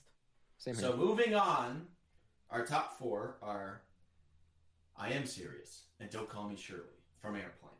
We have "I'll Have What She's Having" from uh, the Billy Crystal movie. When Harry Met Sally. When Harry Met Sally. We have, I wasn't even supposed to be here today, which just every time he says it gets funnier and funnier in Clerks. And we have Holy Bikini Bottom slash blank Batman. I, that that line is incredible, and I, especially I, I, now. I, I was gonna put on. Um, It's a tough day to get rid of a bomb, but Tristan chose the much more iconic line. Like, I kind of went with the Mean Girls thing like he did of choosing like the not as famous yeah. thing, but it stuck out to me maybe. But I, I think the uh, definitely Holy Blank Batman is a great choice. So yeah. uh, those are good those are good ones. Yeah. And Tristan is going to lead but us off. Before Tristan our, starts, we do have another notes. comment from Paul. Paul basically right, Paul. said my favorite line from Naked Gun, which is another great classic comedy movie, is Priscilla Presley on the ladder, because I remember that scene. You have Priscilla yes. Presley on the ladder, Leslie Nielsen standing under her, looking up at her, saying, uh, nice beaver, and then she brings down a stuffed beaver, which is... Yeah, that movie, like, that's the problem with, like, Airplane and, and Naked Gun, though, is it's just line after line. Yeah. My favorite line, like, yes, the Surely You Can't Be Serious is probably the most famous, but I had a drinking problem is my favorite line because it follows him with just he missing his mouth. His face, the, yeah, yeah just, that is. But incredible. Like that line doesn't make sense without the visual context, and neither does exactly. Nice Beaver. Like if we put Nice Beaver as on our Mount Rushmore, people would be like, "What?" Yeah. People would be very confused. All right, so here's what we're gonna do. I'm gonna um, go to the bathroom real quick, but Tristan, lead us off for whatever the fuck category. We are we're on uh, dramatic we, performances. Dramatic, yeah. Yep, dramatic Perfect. performances right. from a comedic actor. That. My, I have four for this, obviously. My four, uh, one that I think is the actor movie on the list, but I went for a little bit of a uh, different pick for him, is Adam Sandler. I went with Punch Drunk Love for that. I think he gave a really good performance in that, and I think his comedic kind of experience shines through a little bit in the energy of the character, but I really love that performance in that movie a lot. I think that humanizes him in a really interesting way. My second is one that I think is pretty much a staple. It's Bill Murray, Lost in Translation. I think he, he's definitely known as a comedic actor, and I think some of this was like, oh, are they really known as comedic, or are they more of like mixed at this point? But Bill Murray is definitely a comedic actor, and this was his big dramatic role that people really took seriously and really watched. And I think like that last scene, people remember it so well, and people remember a lot of these moments so well. Like when, when he was filming that commercial, and the director's kind of like yelling in his face in, in Japanese, and he doesn't understand the language. He's just sitting there, and it's like these very comedic exchanges between Bill Murray, but it's also ultimately a dramatic movie. And my third is Jim Carrey in Eternal Sunshine of the Spotless Mind. One of my favorite movies of all time, and I think Jim Carrey's an actor that I don't like. I don't like his style, his Ace Ventura kind of comedy. So whenever I see him in a movie, I usually just say, okay, I'm not going to watch that one because it's not going to be for me. But he did a really great job in this, so I picked that from my list. And uh, I did a little bit of a... I cheat at this point. My fourth Ew. is look, cheating is a part is part of the game, you know. My fourth is a dramatic performance from a comedic actor, but it's in a comedic movie, and it's Charlie Chaplin's final speech in The Great Dictator. I think that's a really, really powerful moment to watch, and I love watching it, and I think I've watched it over and over and over again. Even the movie's a comedy. I think that's a dramatic performance, and I think it's done so well that it kind of wakes you up and shakes you from the comedy around the rest of the movie. Tell me so that's my that. cheap pick. It's not on also, my list. I'm, I'm going to tell you right now, it's down. not on my list because it's a comedic yeah, movie. That's true. And his I, performance I just... outside of that speech, Adenoid Hinkle, th- before that speech, and the barber outside of that speech is still a comedic performance. Just because he has a dramatic speech yeah. doesn't make. And he's already on the list as a comedic performance for that movie. Yeah, so not on my list. All right. All right, so I'll get to my four. So my first one, which I thought everyone was going to have, I thought this would have been everyone's number one lock, is... Wait, you were done, right, before I start? Yeah, I'm good. Okay, is Robin Williams in Good Will Hunting. Like, I thought that was going to be on everyone's list. My next up, I do have Adam Sandler. I didn't choose Punch Drunk Love because I thought there were, like, a few comedic moments in that, but I do have it from Uncut Gems, which to me is his best dramatic performance. Uh, the next one is one I don't know if people will have... Because from that, currently he's kind of seen more as a dramatic actor, but I picked Tom Hanks in Philadelphia, who up until that mm. point had really only done comedy. Like, that was kind of his first dramatic performance, and he won an Oscar for it, so I obviously had to go from dramatic performance. And like I said kind of at the beginning of the show, uh, I wanted more diversity in my picks, and this is uh, a female pick, and I picked Mary Tyler Moore for Ordinary People, who mm. up until this is only really known for her comedy work on television shows. and this is kind of her first big dramatic role, and then she won an Oscar for it. So I thought, you know, kind of to represent, I wanted to represent women on my list, and so I went with her. Uh, and so that was kind of my options. But uh, if uh, Johnny's back, perfect. Oh, I'm back. Yeah. Did you hear I'm those? Back. Got some things to say. Yeah, I got them yeah, all written down. Same. Um, I like Joe picking a um, dramatic dramatic actor, actor. Yeah. And Tristan picking a comedic performance, but we'll go with the locks here. Um, Bill Murray in Lost in Translation. I think that's a lock. I think Robin Williams in Good Will Hunting is a lock. Um, I went with Adam Sandler as Howard in Uncut Gems as well. That's his best dramatic performance. He has three really good ones. Punch Drunk Love, underrated Reign Over Me is great. Yep. But Uncut Gems, that was the best performance of the last five years as far as I'm concerned. And, and I'm pissed that it was not nominated for an Oscar. That's probably my favorite performance of any movie since um, Heath Ledger's Joker. I think he's incredible in that movie. Um, and then I also went Jim Carrey, but I went a different um, route. I, I was between Eternal Sunshine, Truman The Truman Show, but I went with his best performance in Man on the Moon. Um, mm-hmm. He is he is great in Man on the Moon. That's his best performance. He That was like the most dramatic he ever went because he stayed in character the whole time. He's incredible in that movie. That, I think, while maybe not being as strong of a movie as Eternal Sunshine or um, uh, The Truman Show, that's his best performance ever. Um, so I think those those four for me were really tough. Jerry Lewis almost made it for the King of Comedy.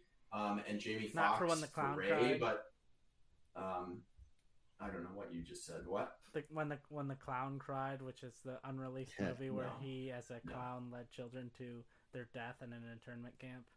What about the number twenty-three? Okay. No, I didn't know about that. Um, no, we're not doing that. Um, yeah, and and then same thing. Like I, I went with Jamie Foxx as Ray, but I felt like he turned more into a dramatic actor after that. Yep. So I didn't go with it. Like, the, that's the reason. Yeah, Tom Hanks was a comedic actor up until Philadelphia, maybe, but afterwards, you can't really argue that Tom Hanks, is, if you look at his body of work, is a comedic actor. So I, I get what Joe was going for with that, but I, I went with uh, actual, you know, more known as comedic. Even though I would argue, I put Robin Williams on here because we texted in our group chat that it doesn't really matter how many dramatic performances they had, but like I think personally, Robin Williams had more. Better dramatic performances than ever comedic performances as far as movies go. Obviously did his stand-up and some T V shows and stuff, but that's kind of my, my, my feelings on that. So those are my four. Bill Murray, Lost in Translation, Robin Williams, Good Will Hunting, Adam Sandler as Howard in Uncut Gems, and Jim Carrey uh, in Man on the Moon are my four. So Bobby, what do you got? Okay. Uh, so most of mine have been said. There's only one that is not. Um, I have Jim Carrey from Eternal Sunshine. Uh, I think... To me, that combination of best movie and best performance to me, like Man on the Moon, like you could argue it, but because Eternal Sunshine is such a stronger movie, it stands out way more to me. And, and he is, I guess right. He's playing a comedian, but like I think it's more of obviously a right. dramatic role. But, but right, but to me, that's the role that stands out for me for Jim Carrey. Um, I also have Robin Williams from Good Will Hunting. I think that's pretty much a lock. He's amazing in that movie. He is known more for his comedic roles, even though he was such a good dramatic actor as well. But he was better, you know, as a dramatic actor. Yeah, but same thing for that. Um, Adam Sandler, and I literally wrote Punch Drunk Love, Punch Drunk Love because I haven't seen Uncut Gems. So it's what? one of those two. It's one of you those two. You haven't seen Uncut Gems? Yep. I've seen that, that is, movie twelve times. What, that that is, uh, what's wrong with you? Right. But that is my note. It, I it, he's so good at dramatic acting. I wish he would do it more. Um, I know it's one of those two movies, even though I love Reign Over Me um, as well. But basically, Adam Sandler in one of those two roles has got to be up there for sure. So in my last one, um, I have Whoopi Goldberg in The Color Purple. Never to get so did Spinner for reason. Yeah, but to get one some diversity for multiple reasons up there, but also. Even though that was her first, you know, she won an Oscar for it, and like she came in as like this dramatic actress. She was com- comedy after that completely, um, and that was except really for the... Ghost, where she won Well, but she, she was only she nominated. Was, she, was for... a, she was she was the, the comedic relief. In she was Ghost, the comedic so. relief yeah, in Ghost, true, so true. She was still never dramatic, not to this level. Yeah. Um, so that would be mine. Is one a one a black woman who's typically comedic, winning or like you know as nominated. an Oscar level nominated for the for her performance. Yeah, that movie famously um, nominated for eleven Oscars, which is a record. And yeah, yeah, win not winning. Oscar. Yeah, I, I kept saying winning, but nominated for it. I think that is a great performance that I think should get at least consideration, but um it was my like five or six. You know. My problem was I haven't seen it, so it was basically... I've never seen it. That's the only I have, and problem. She's really good. She's really, really good in it. It's it's surprising knowing what she does now, what she does in that movie. The like view. to yeah, see the rest of her it. career. She's pretty good, so I would I would think it would be a good spot to put the fifth. Only actress ever to be nominated without eyebrows. Wow. But yeah, so that's my four. Three repeats. Um, essentially, and then one new one to add on. Those are solid. Okay, so, so we're we locked in Robin Williams and um, Jim Carrey. I was gonna say Adam Sandler, but Sandler for sure. But I, I think Sandler. Personally, we go with Tristan's seen both. Bobby and Tristan both had Punch Drunk Love, but Tristan, would you go Punch Drunk Love, which I would argue is does have some. He had Punch Drunk Love. He had Punch Drunk Love, but would you think Uncut Gems? Or if we're going, you know, so the reason that I went with Punch Drunk Love over Uncut Gems is that I think it kind of set the precedent a little bit. I don't think you get him in Uncut Gems if you didn't have him kind of put on like the indie art scene kind of map with, with Punch Drunk Love, where it was like, oh, he's maybe, but I would say that it's such a better performance. I like Punch Drunk Love fine, but Uncut Gems, I think he's incredible in that movie. Yeah, and I do agree with you. I think there's a little bit. Uh, too much comedy in there, but if we're also giving Bill Murray Lost in Translation a pick, then I think there's comedy in that movie too, probably an equal amount of it. But I don't. But a lot of it is like him standing in an elevator with a straight face, looking and being a foot and a half taller than everyone else in the elevator, or like you said, like him standing there straight face while the director's yelling at him. There's not like him cracking jokes. Like in Punch Drunk Love, Adam Sandler has some like quirky, like not quirky, but more like lines that are kind of funny. Bill Murray is just like, because of the expressions on his face and the scenes that he's put in, that kind of sells the, the comedy. And without his, just like his performance, those, those scenes don't work. I think if you replace Adam Sandler and Punch Drunk Love, I think you have just as good of a movie. I, I think you know? As you were talking about it, I was thinking too, and I think Uncut Gems, I might go with that. Cause I think that has the appeal of like people really wanted to win the Oscar, and he had a bunch of people like, oh, Adam Sandler was so good in that. Adam Sandler was so good in that. It had like a word of mouth effect to people. I wanted to see it yeah. because of that. And I don't think Punch and, Drunk Love and he that. gave a speech in his Adam Sandler voice when he won Best Actor for one of the award ceremonies that he won for, which was incredible. Yeah, I think if you put Ben Stiller in the Punch Drunk Love role, you have just as good of a movie, but I don't think anyone else could have been Howard in, in Uncut Gems. Wasn't Jonah um, Hill offered it first, and he turned it down? For which one?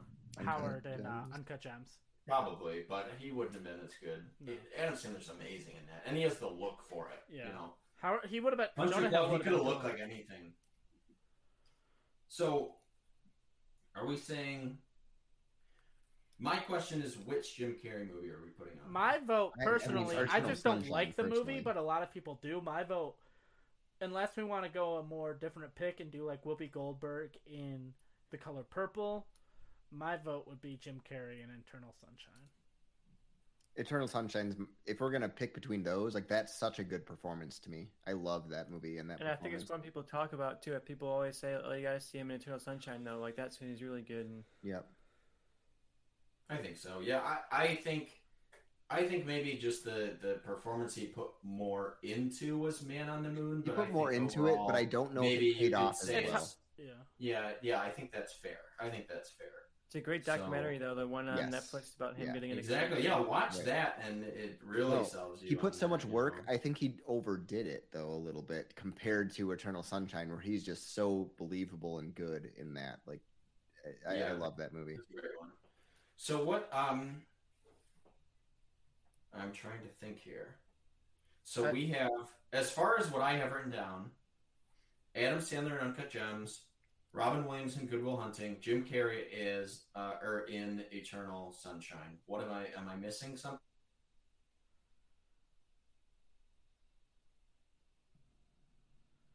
I don't know. My, uh, internet's acting all weird and shit.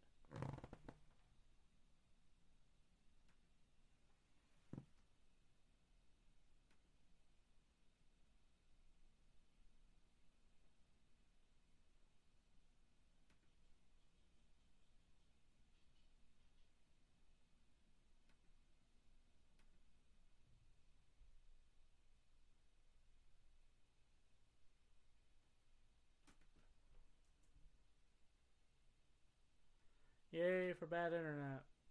I'm just doing this for the recorded version because no one else can hear me. Internet. Be, it would be that. It would be...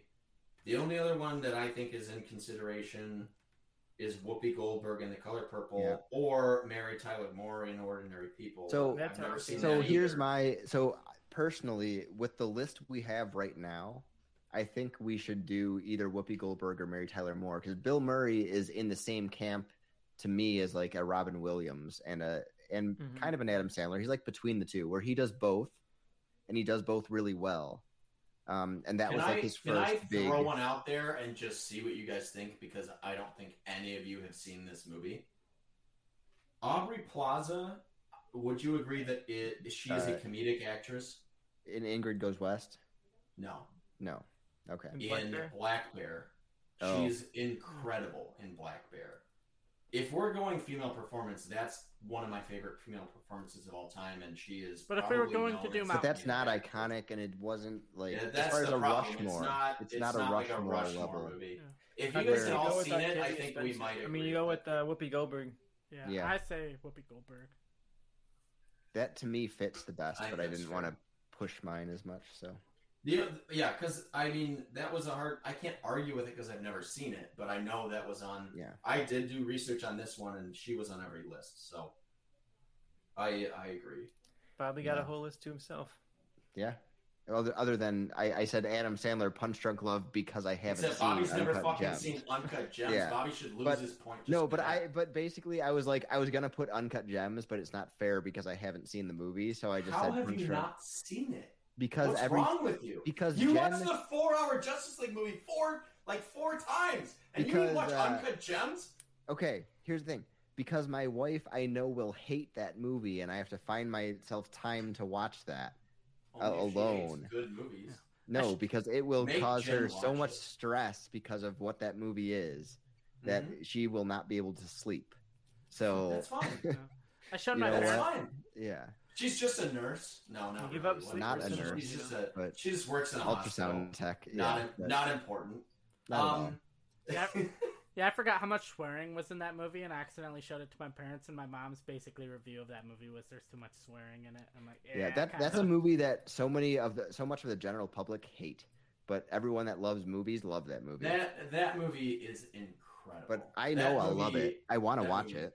That's one of the greatest movies ever made, yeah. for as far as I'm All right. concerned. So um, should we move on to comedic directors? Yeah, so, Johnny, yes, but I'll re- give our top recap four. Our, so list. Our, our, our top four is um, Adam Sandler as Howard in Uncut Gems. Um, I don't have the other character names written down, so I'm not going to deal with that. Um, Robin Williams uh, in Good Will Hunting, Jim Carrey in Eternal Sunshine of the Spotless Mind, and Whoopi Goldberg in The Color Purple. I think that's a solid top four. Sorry, Bill Murray. I don't think you made... our list for this or comedic performance, but you are my favorite. Mentioned a lot. So. Yeah. Mentioned a lot.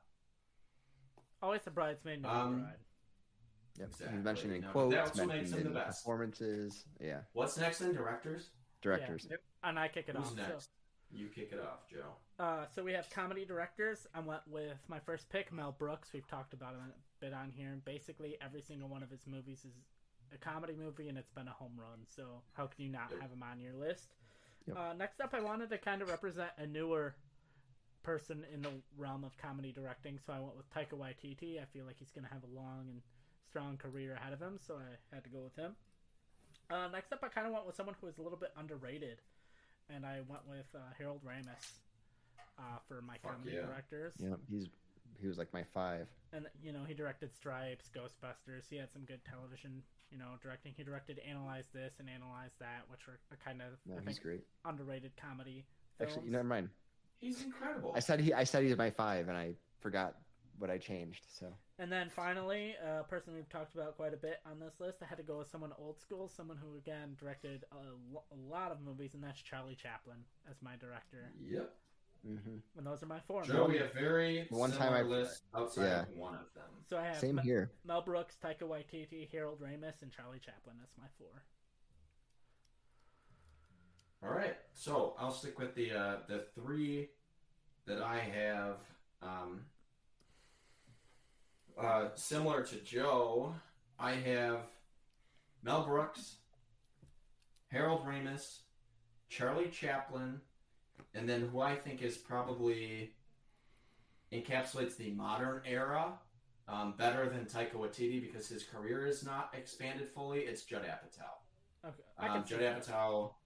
The, I know he had some that didn't work, but like the forty-year-old Virgin knocked up is incredible. I love the King That's, of Staten Island. That was one of my favorite yeah. movies. Um, Such a terrible list, Johnny.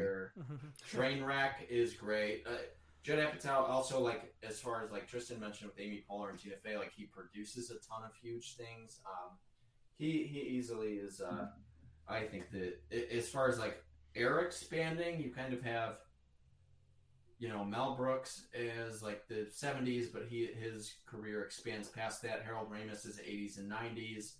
Charlie Chaplin is, you know, early Hollywood. And Judd Apatow is, you know, mid two thousands to, to current. So I think that kind of is era expanding. And I think Judd Apatow just has a career more um, uh, established than, than Taika, even though if we did this in ten years, I think Taika maybe makes it over him, um, just based on the, the movies that I like. Uh, From Taika more than Apatow. So, Bobby, it sounds like you have a very similar list uh, to me.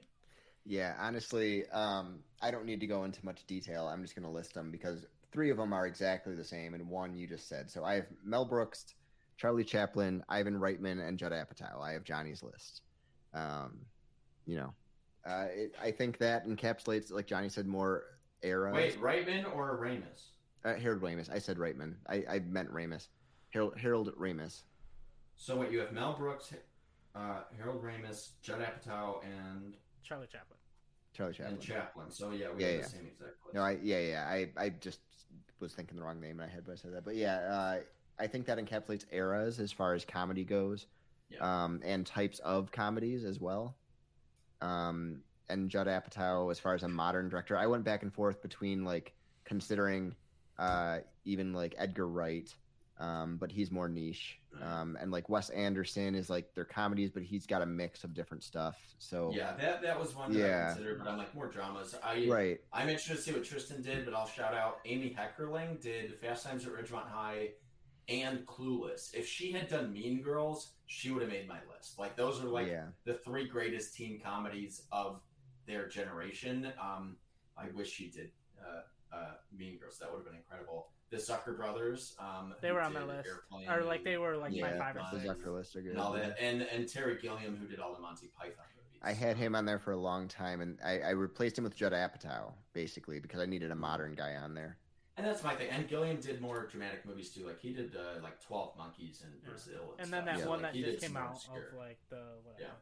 I don't remember. Yeah. So Tristan, what do you got for us? I got a few different ones, actually. I got one that crosses over with you guys, and I think it's the easy one. It's Mel Brooks. Yep. I feel like that's such a...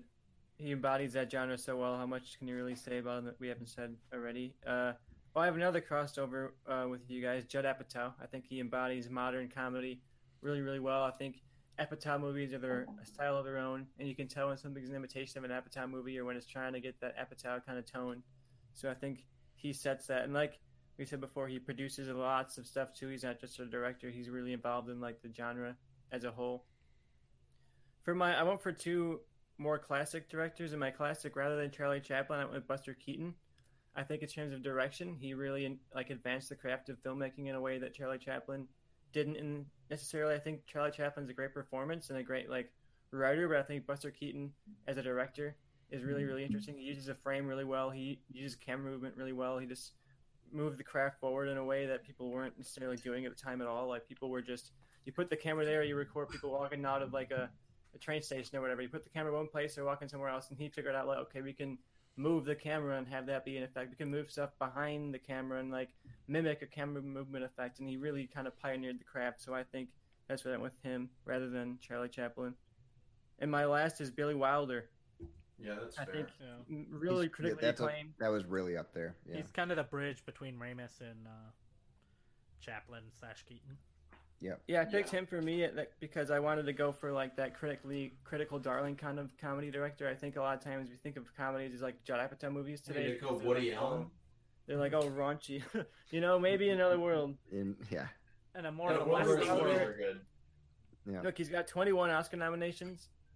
What other comedy director can say that? And when you go on the A F I top one hundred list, like half, like five of the top twenty are him. Like he's had huge, huge critically acclaimed movies. I think in terms of iconic stuff, like The Apartment, like Some Like It Hot. He has some really, really big movies, and he's done non-comedy stuff. So I consider cutting him because he's done like Double Indemnity yeah. and that kind of stuff. And even but like Sunset Boulevard, I think is more of like a like a it's, drama. Uh, it's not with even some comedic elements, obviously, it's, but like yeah, you know. It, you get some of the performances that give you comedic, but the only reason I didn't go Billy Wilder is because even The Apartment, I think, like, has more drama than comedy. Like, right. I, he's a very good dramatic and comedic director. It's the reason I, I took, like, Terry Gilliam off the list. And Wes Anderson. And Wes too. Anderson, yeah. yeah. Yeah, I went with him just because I think we tend to get comedy stuck in a kind of a bubble. Like, oh, the... They're like that raunchy kind of thing for like, not for like the critics, and I think Billy Wilder proved that wrong. And we see a lot of like blending comedy and drama together, like you guys mentioned and stuff today. And I think none of that would have really happened if he didn't pull off some like a hot, so well movies like that at the time. So I think, especially he worked under Code, he worked against like the Red Scare in the United States. He was very much like in that era of Hollywood. So I think that's an era that I think I'd like to capture in my list.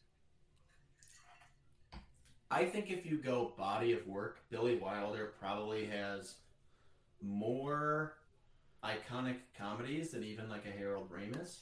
But I think if you look at like in terms of encapsulating the eighties and nineties, you have Caddyshack, you have um, Groundhog Day, you have National Lampoon's Vacation, you have Analyze This. He didn't direct Ghostbusters, but or no, no, he, in it. Yeah, that's true.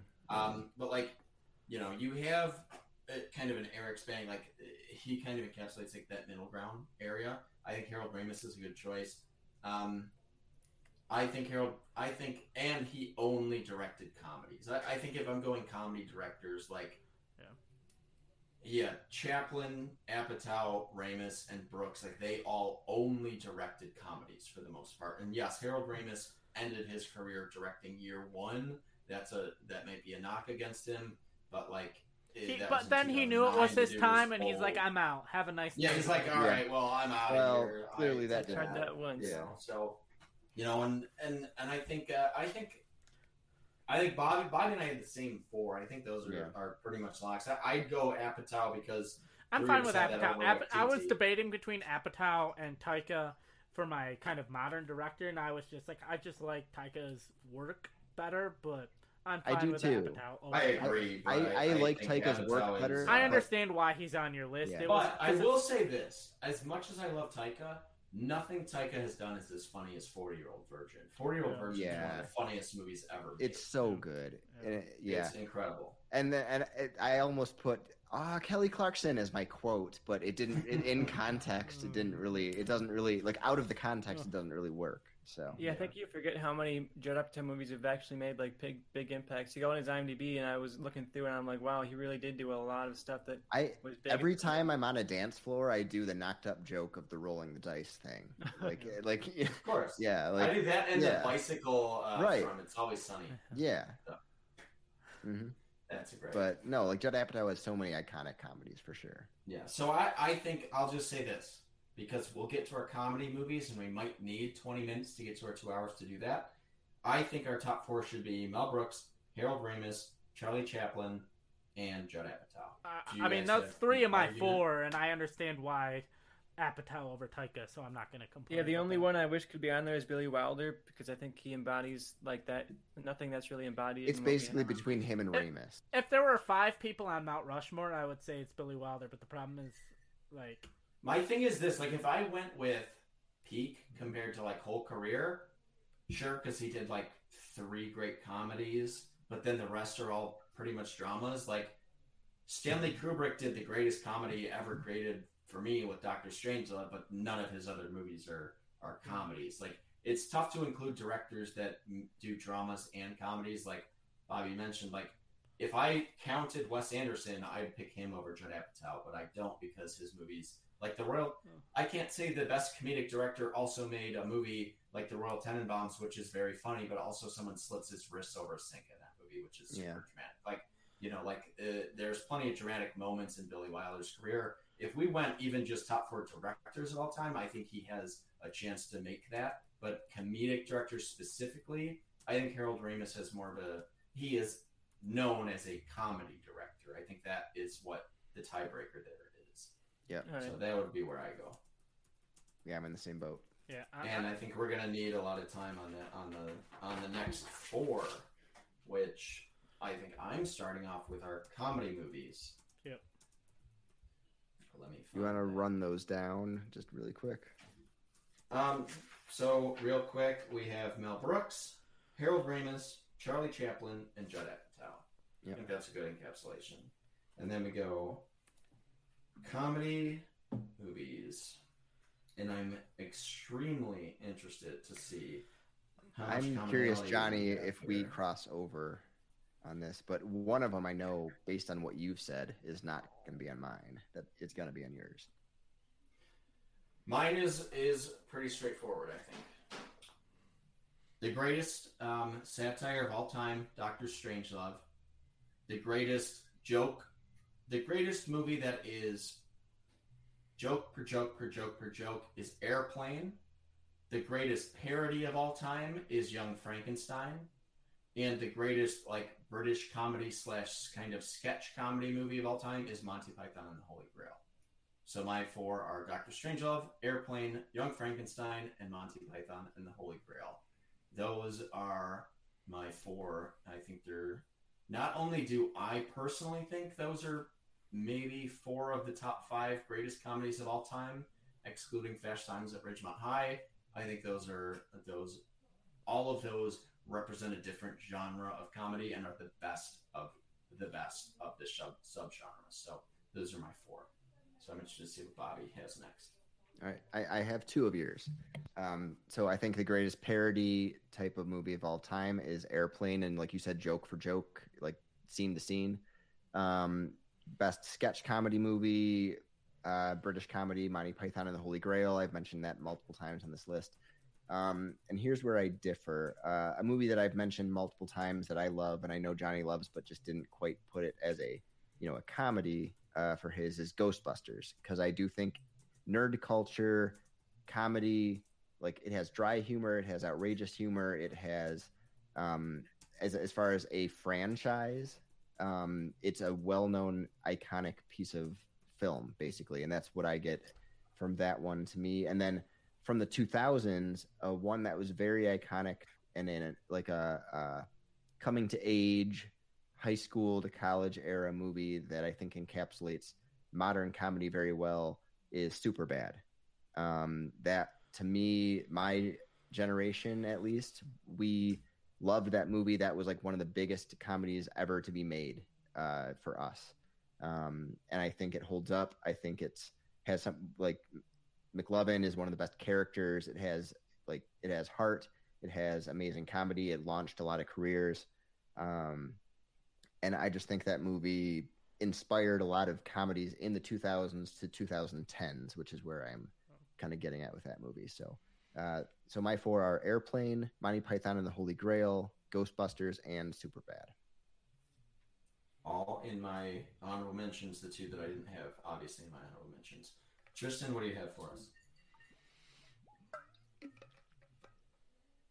You're not speaking. You're muted. You're muted. That would help. Yeah. All right. That's I got in my, my top four. Tristan saying that would help. Yeah.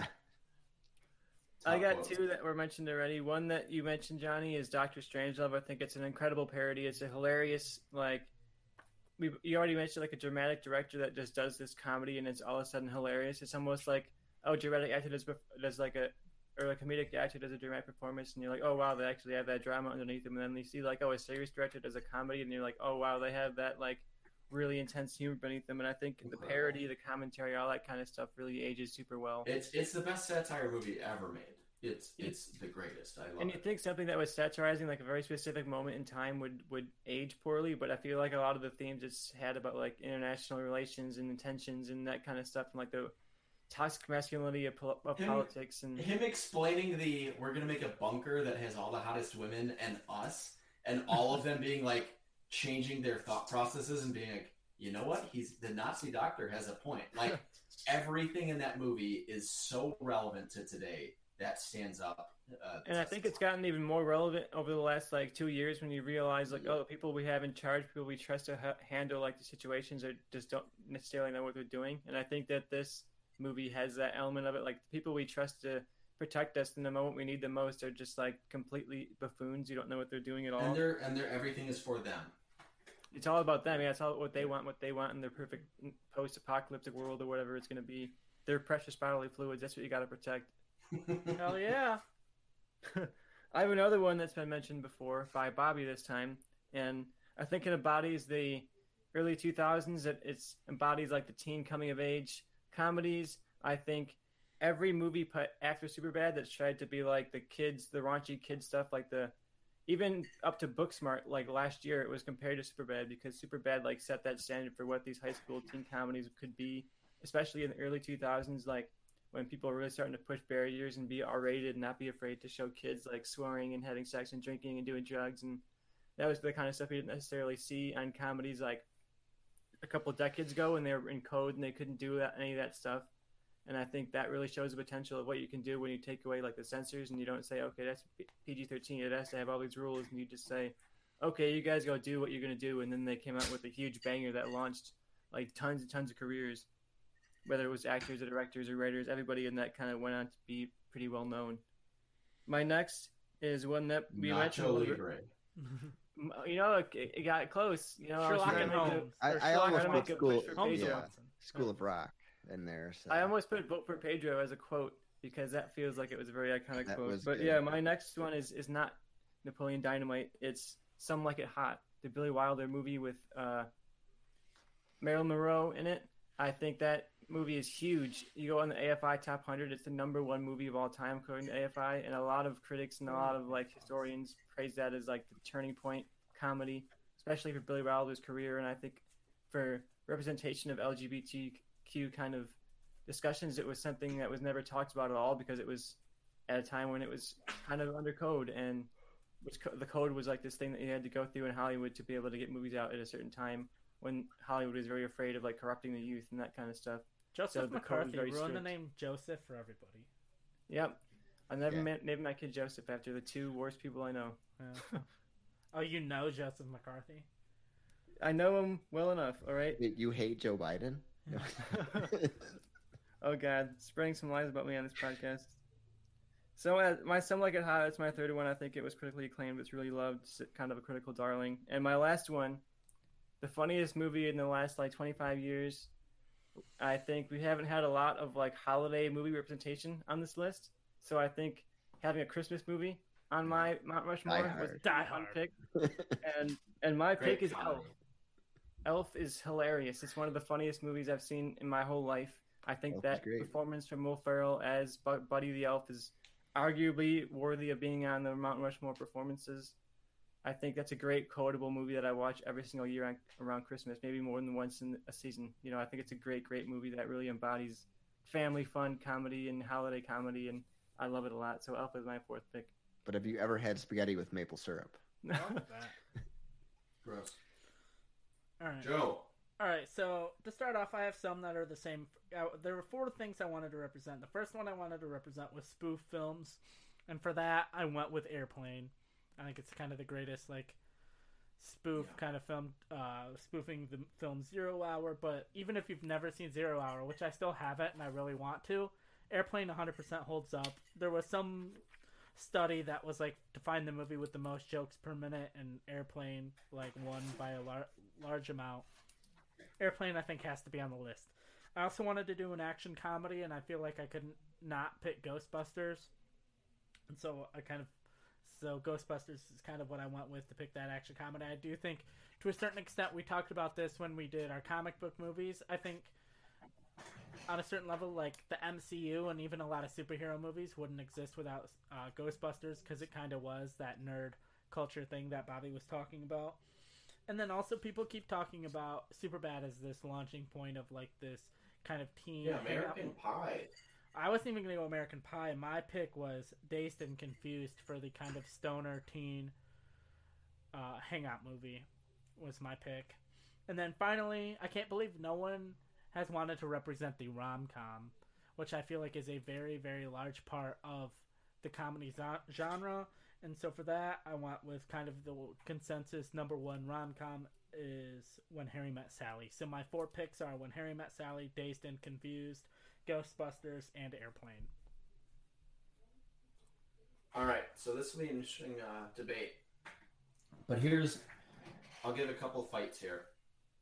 One, you don't have Superbad without American Pie. You don't have American Pie without Dazed and Confused.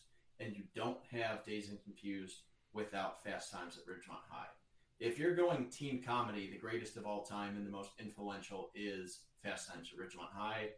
That was my pick originally because teen comedy is such a uh, uh, iconic genre, but I think that other genres past that, like subsets of comedy, that I don't have that. But if we're going teen comedy and it's not Fast Times, then I don't know what the fuck we're even talking about. But what I would say, Superbad, as far as, yes, it's a great teen comedy. But Superbad doesn't but, exist without American Pie. No, but that's the and thing. It's not really whether it would exist without these things. It's that Superbad itself defined a generation of comedies to me that were trying to replicate the style and the writing.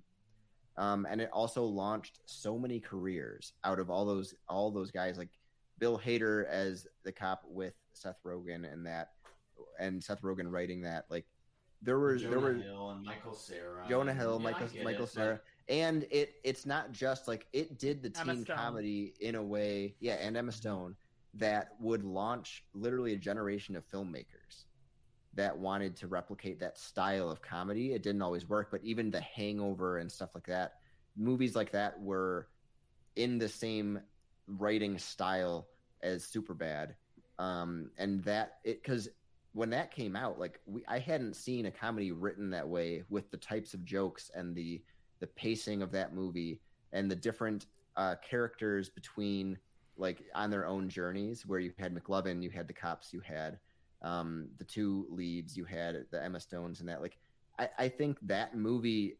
I mean, someone who grew up with that that as like, oh wow, what what happened here? This is this is different. Like it felt different when that movie came out personally, like growing up with it. Yeah, I think I, it's like I big, don't think like a... so because I think Knocked Up did it the same. Knocked Up is great. It before, is great. No, and it, if it is you great, look at like teen comedy, it's not it's, it didn't up connect the same comedy. way. It is a great movie that didn't connect the same way to a generation. I get it because of this, because when you look at Good Boys and you look at Booksmart, it's like, okay, this is Superbad, but with these type of characters. You know, Good Boys is Superbad, but with elementary schoolers, and Booksmart is uh, Superbad, but with women. And it's like, I get it, but I don't think that's the most iconic. If you're going for teen comedy, high school comedy, I don't think Superbad. No, what I'm going for is the blend of two thousands to twenty tens. It's not necessarily the the teen comedy.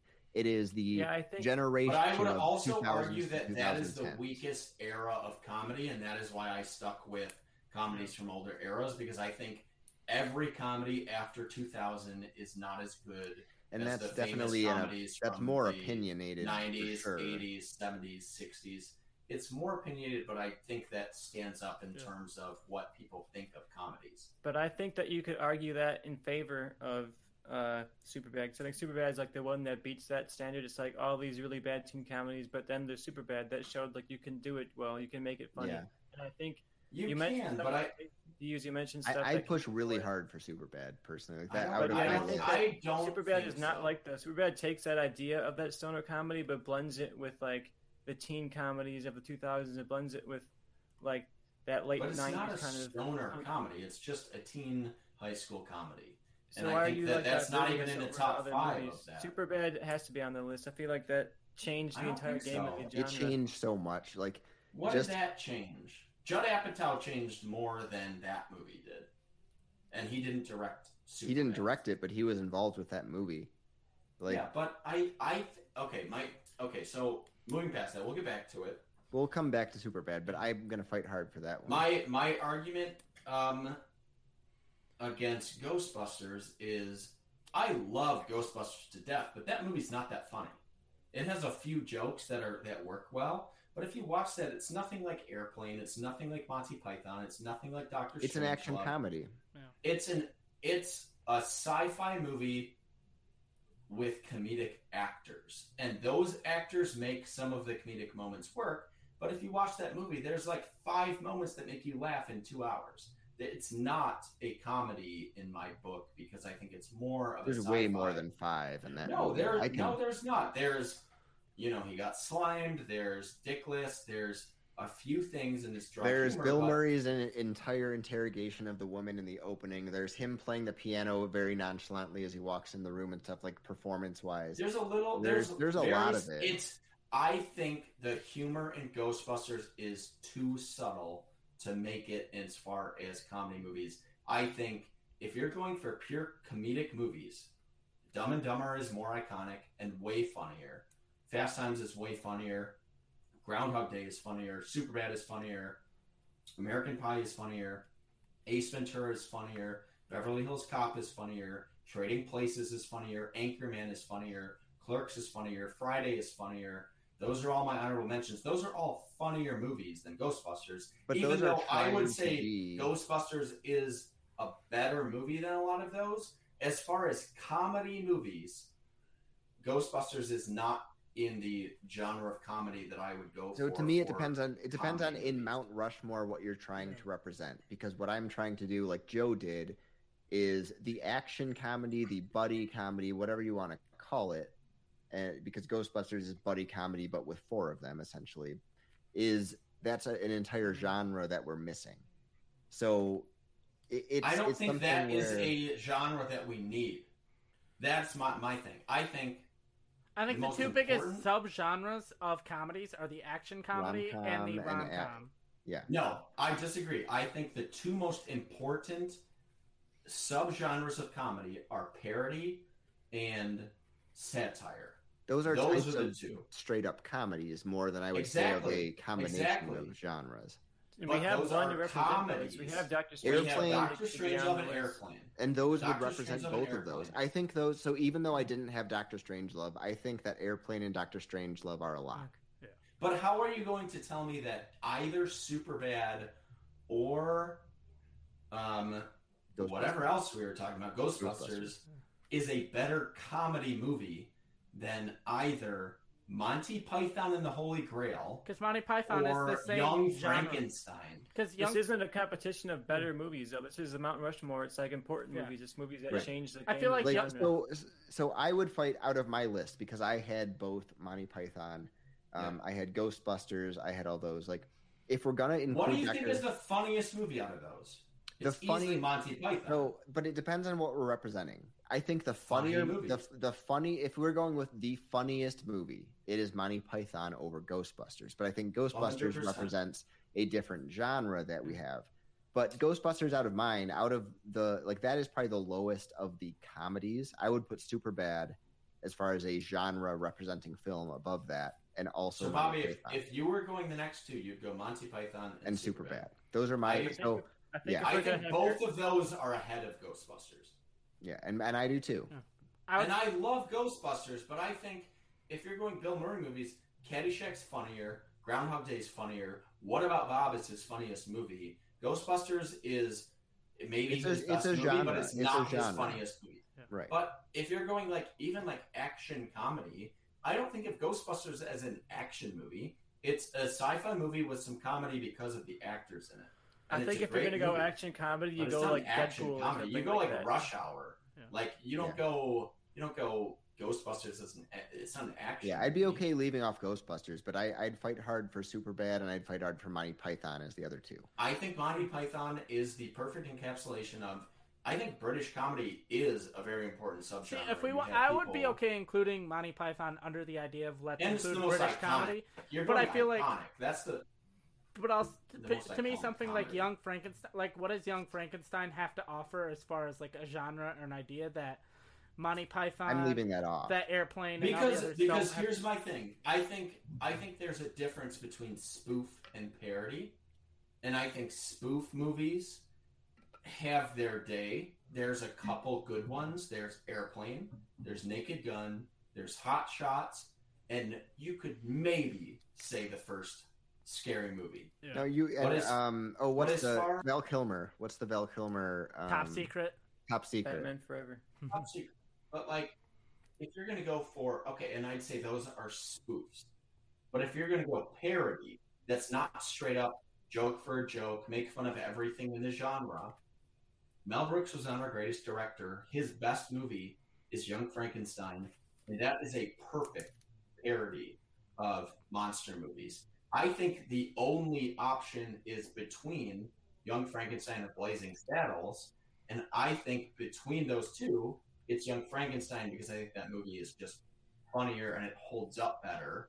But I can't imagine not having either of those because I think that's The, but then what about um, Doctor Strangelove? Doctor Strangelove is just a parody of... Doctor Strangelove is right. a lot. Doctor so Strangelove is a satire, so, not so, a parody. But the thing is, Doctor Strangelove and Young Frankenstein, to me, are... They're nothing me, like each other.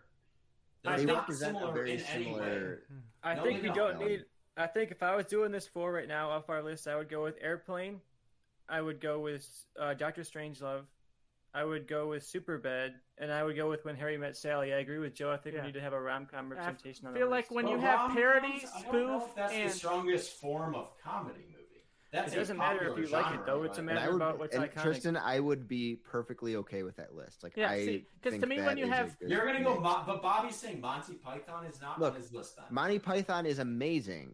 But if it's you're gonna, a better but, comedy than When Harry right. Met I think, Sally. Look, I When Harry Airplane Met Sally and, and Monty Python is my only argument of that four that Tristan just said. But if you're going to represent what is one of the biggest like comedy genres is rom-coms, I think that is probably definitively the best one as far as like iconography, which we need on a Mount Rushmore, and also influential. So I'd here's, be okay with here's, that. Here's, but I love Monty Python, so I'd be okay with that. My argument against it is this. I think it's a difference arguing satire, parody, um, spoof. Those are genres of comedy. Rom-com is not a genre of comedy. That's just its own thing. Action comedy is its own thing. That's just two melding genres. Right. And if I you're had going Monty comedy Python. movies, you have to pick pure comedies that are a different subgenre of comedy, not an entirely different genre. Rom-com is not the same as comedy. Um, action comedy is not the same as comedy. Um, drama comedy, like dramatic comedy, is not the same as comedy.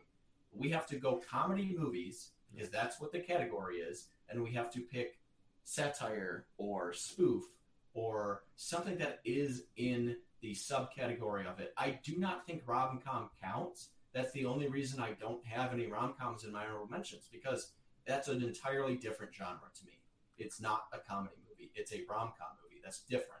It's yeah. two things melded. Right, which is why I had Monty Python over it. I'm just saying if we mm-hmm. did go with those four, that is a concession I'm willing to make, but I would fight hard for Monty Python over When Harry Met Sally because of the comedy. Movie. Dumb it's, and Dumber is funnier, right. too. I, I don't think you can go with a movie that is not as funny if you're going with comedy. I, I feel like you get, you're getting confused about this list. Like, this isn't lists of our personal yeah. most funniest movies. Like, this is the ones that we think represent the, the entire but it's subgenre. Com- it's comedy movie. But then why did we allow I think you guys that... are too much expanding.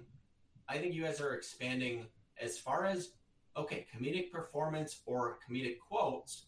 Yes, you can expand to those other things because comedy is in the genre. But a rom-com is totally different than a comedy. Those are totally different movies. Those aren't the same to me. See, that's right. Just you guys agree with that? I think an action comedy is still a comedy. A rom-com is still a comedy. See, I the thing is with me, I agree with that, but I can't leave off Monty Python over When yeah. Harry Met Sally in general. Like, as far as like my list is concerned, like Monty Python is such a funnier movie and does represent a genre that right now, if we are, because I mean, I think Tristan tried to sneak it in. I would also too of getting Superbad on the list because I, I love that as far as a g- generational. I just don't think movie. That's the most iconic teen comedy.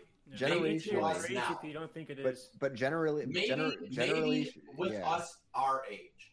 But I'll say this: there was a tweet going around the other day that was, depending on your age, this is the most iconic. Like, if you when you think of party movie, that is the genre I would say Superbad is in. Not teen comedy, I would say that's a party movie. And if you think of party movie, whether you are an older millennial, middle millennial, or a Gen Z. If you're an older millennial, you think of um, American Pie. If you're a middle millennial, you think of Superbad. And if you're a Gen Z, you think of, um, uh, what is it, Party X or whatever the fuck Project that movie X. Is. Project, Project X. I think they're going to think more. And those, right. those are based on your... But the um, thing is, I love... Like, American Pie, I grew up with more than Superbad, but Superbad changed the game personally as far as film way more than American Pie did. American Pie was hilarious, and like I thought it was funny, but it faded very quickly. Like that's Not a movie really that didn't though. hold up, and Superbad holds up. Like personally, the comedy when you rewatch it, uh, American Pie has a couple Not funny moments. No, say, like there's like obviously there's some things that no, but, like yeah, there there that, are obviously, that's but that's that, that's more of a that's like a what's considered pro- problematic now. It has a lot of the. Um, but, You know how I yeah. know you're gay from not. Yeah, from yeah, yeah. No, for sure. forty-year-old yeah. virgin moments. It does, but we didn't hold that against forty-year-old virgin either when we were talking about that movie earlier. I mean, but that, that was a quote. That, that wasn't but... full movie. I, forty-year-old virgin is far and away a funnier movie than Superbad. Superbad is, is yeah. a is is a movie that we grew up with. It was funny when I was in eighth grade when I saw it, but if I watch it now, it's fine. It's no Fast Times. It's no Dazed and Confused. It's it's no. Um, it's and to not me, even as and good to as me movies it that were past that. Booksmart is better.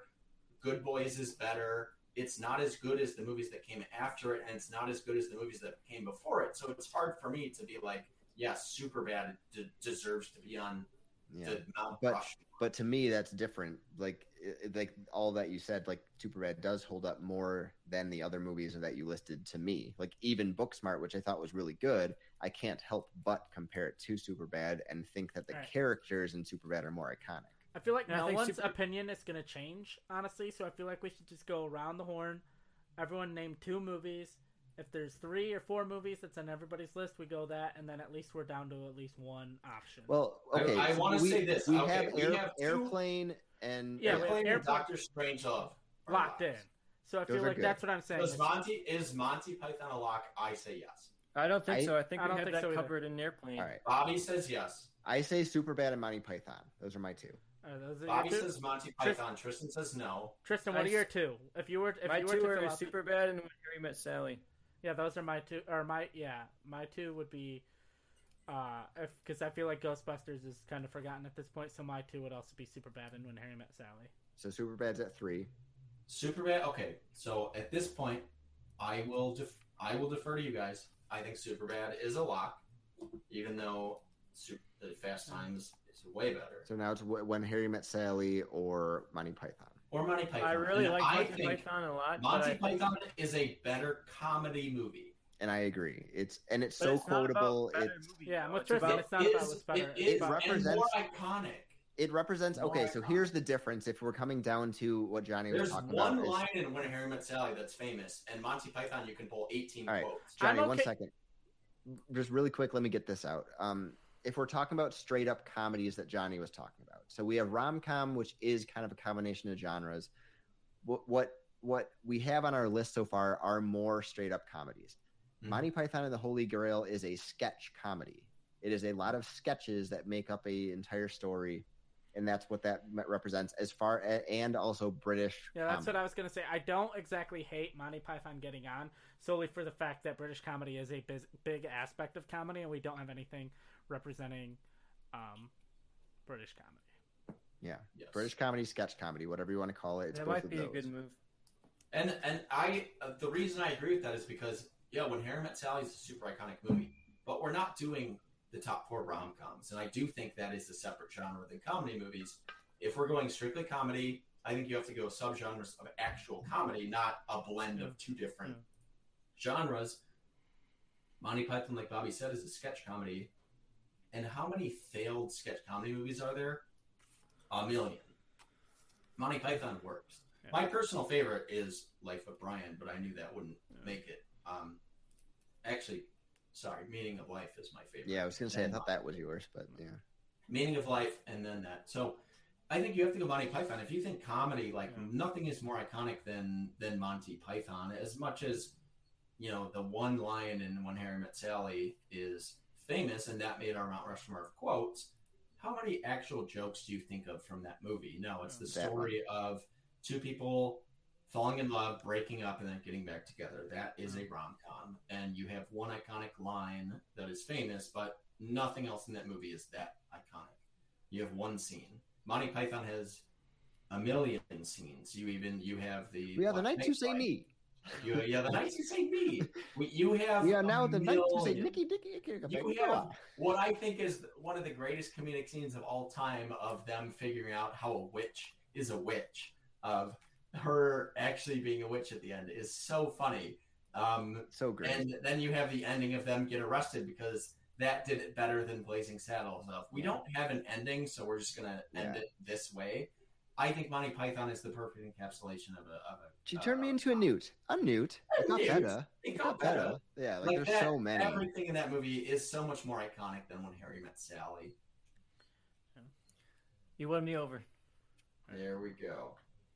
But you guys won on Superbad, which I'll which yeah, I'll give that. you. Hey, all I, like, I really want was Superbad, so I feel good. Yeah, Tristan and I were fighting hard for Superbad. You guys fought for it, and and. You won me over. I think you won. I think Fast Times is the choice if you go with teen comedy.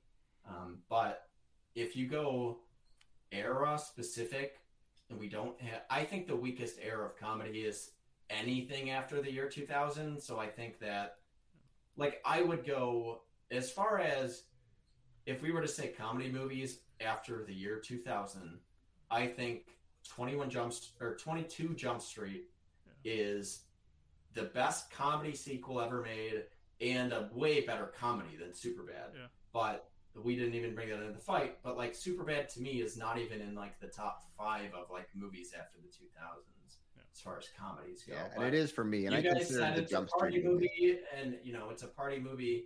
It's what our generation maybe considers a great comedy. So whatever, like, I get it, but I don't know. I don't know if that one holds up as well as you guys think it does. For me, it was less about holding up and being entertaining in the moment as much as it was about, like, that movie. I remember it coming out. I remember it's, like, shaping the entire way I watch comedies. I remember completely, yeah. Everything afterwards trying to capture that Superbad energy. Like, even The Hangover tried to be, like, Superbad, but it didn't really get it. And it Hangover came and went. And very underrated, very underrated teen comedy of that era was Accepted, which came out. I love Accepted. Great.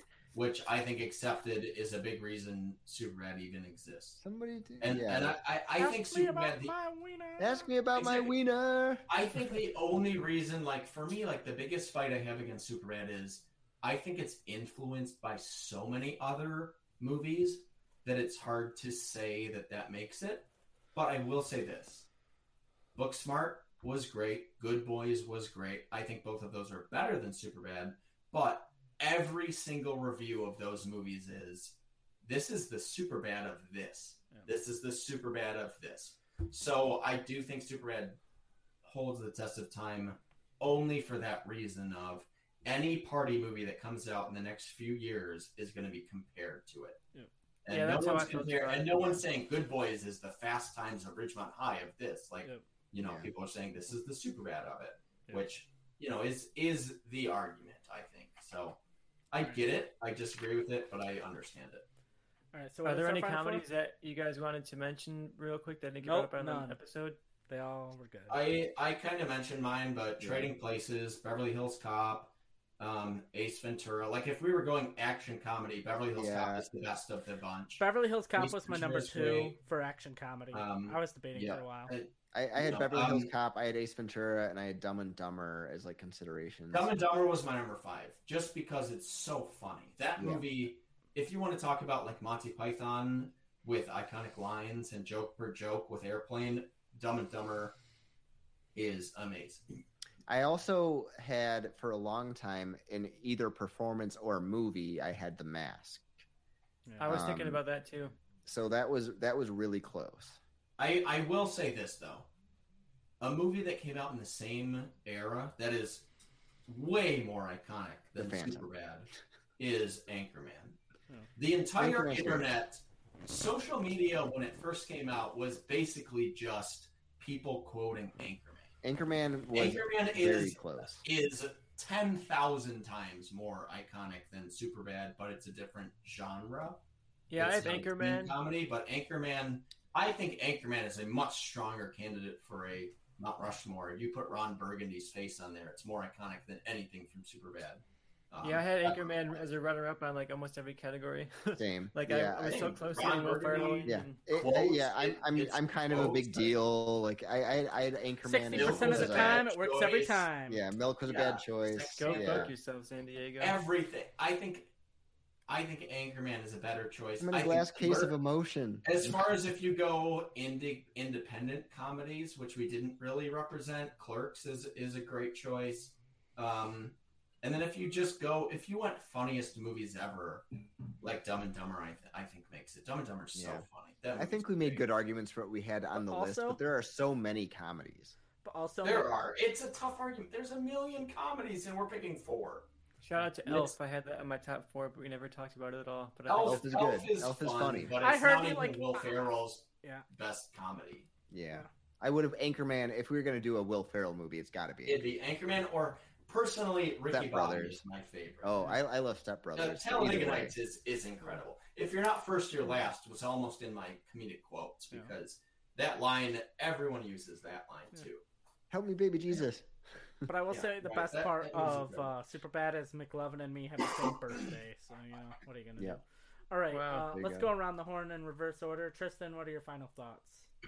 It was a fun episode today. I was nervous at first. We were taking forever, but I think we eventually started moving a little bit quicker. well, But I had a good time. So Comedy. That's an opinion. Comedy is, is a genre that I don't necessarily have a ton of experience with, so it was fun to dive into it and look up some stuff that I hadn't seen and I'm excited to watch some of the stuff that mentioned this week and I haven't seen, so I'm just had a good time. Looking forward to whatever we do next. I'll talk to you guys then. All right, cool. Uh, Bobby, final thoughts.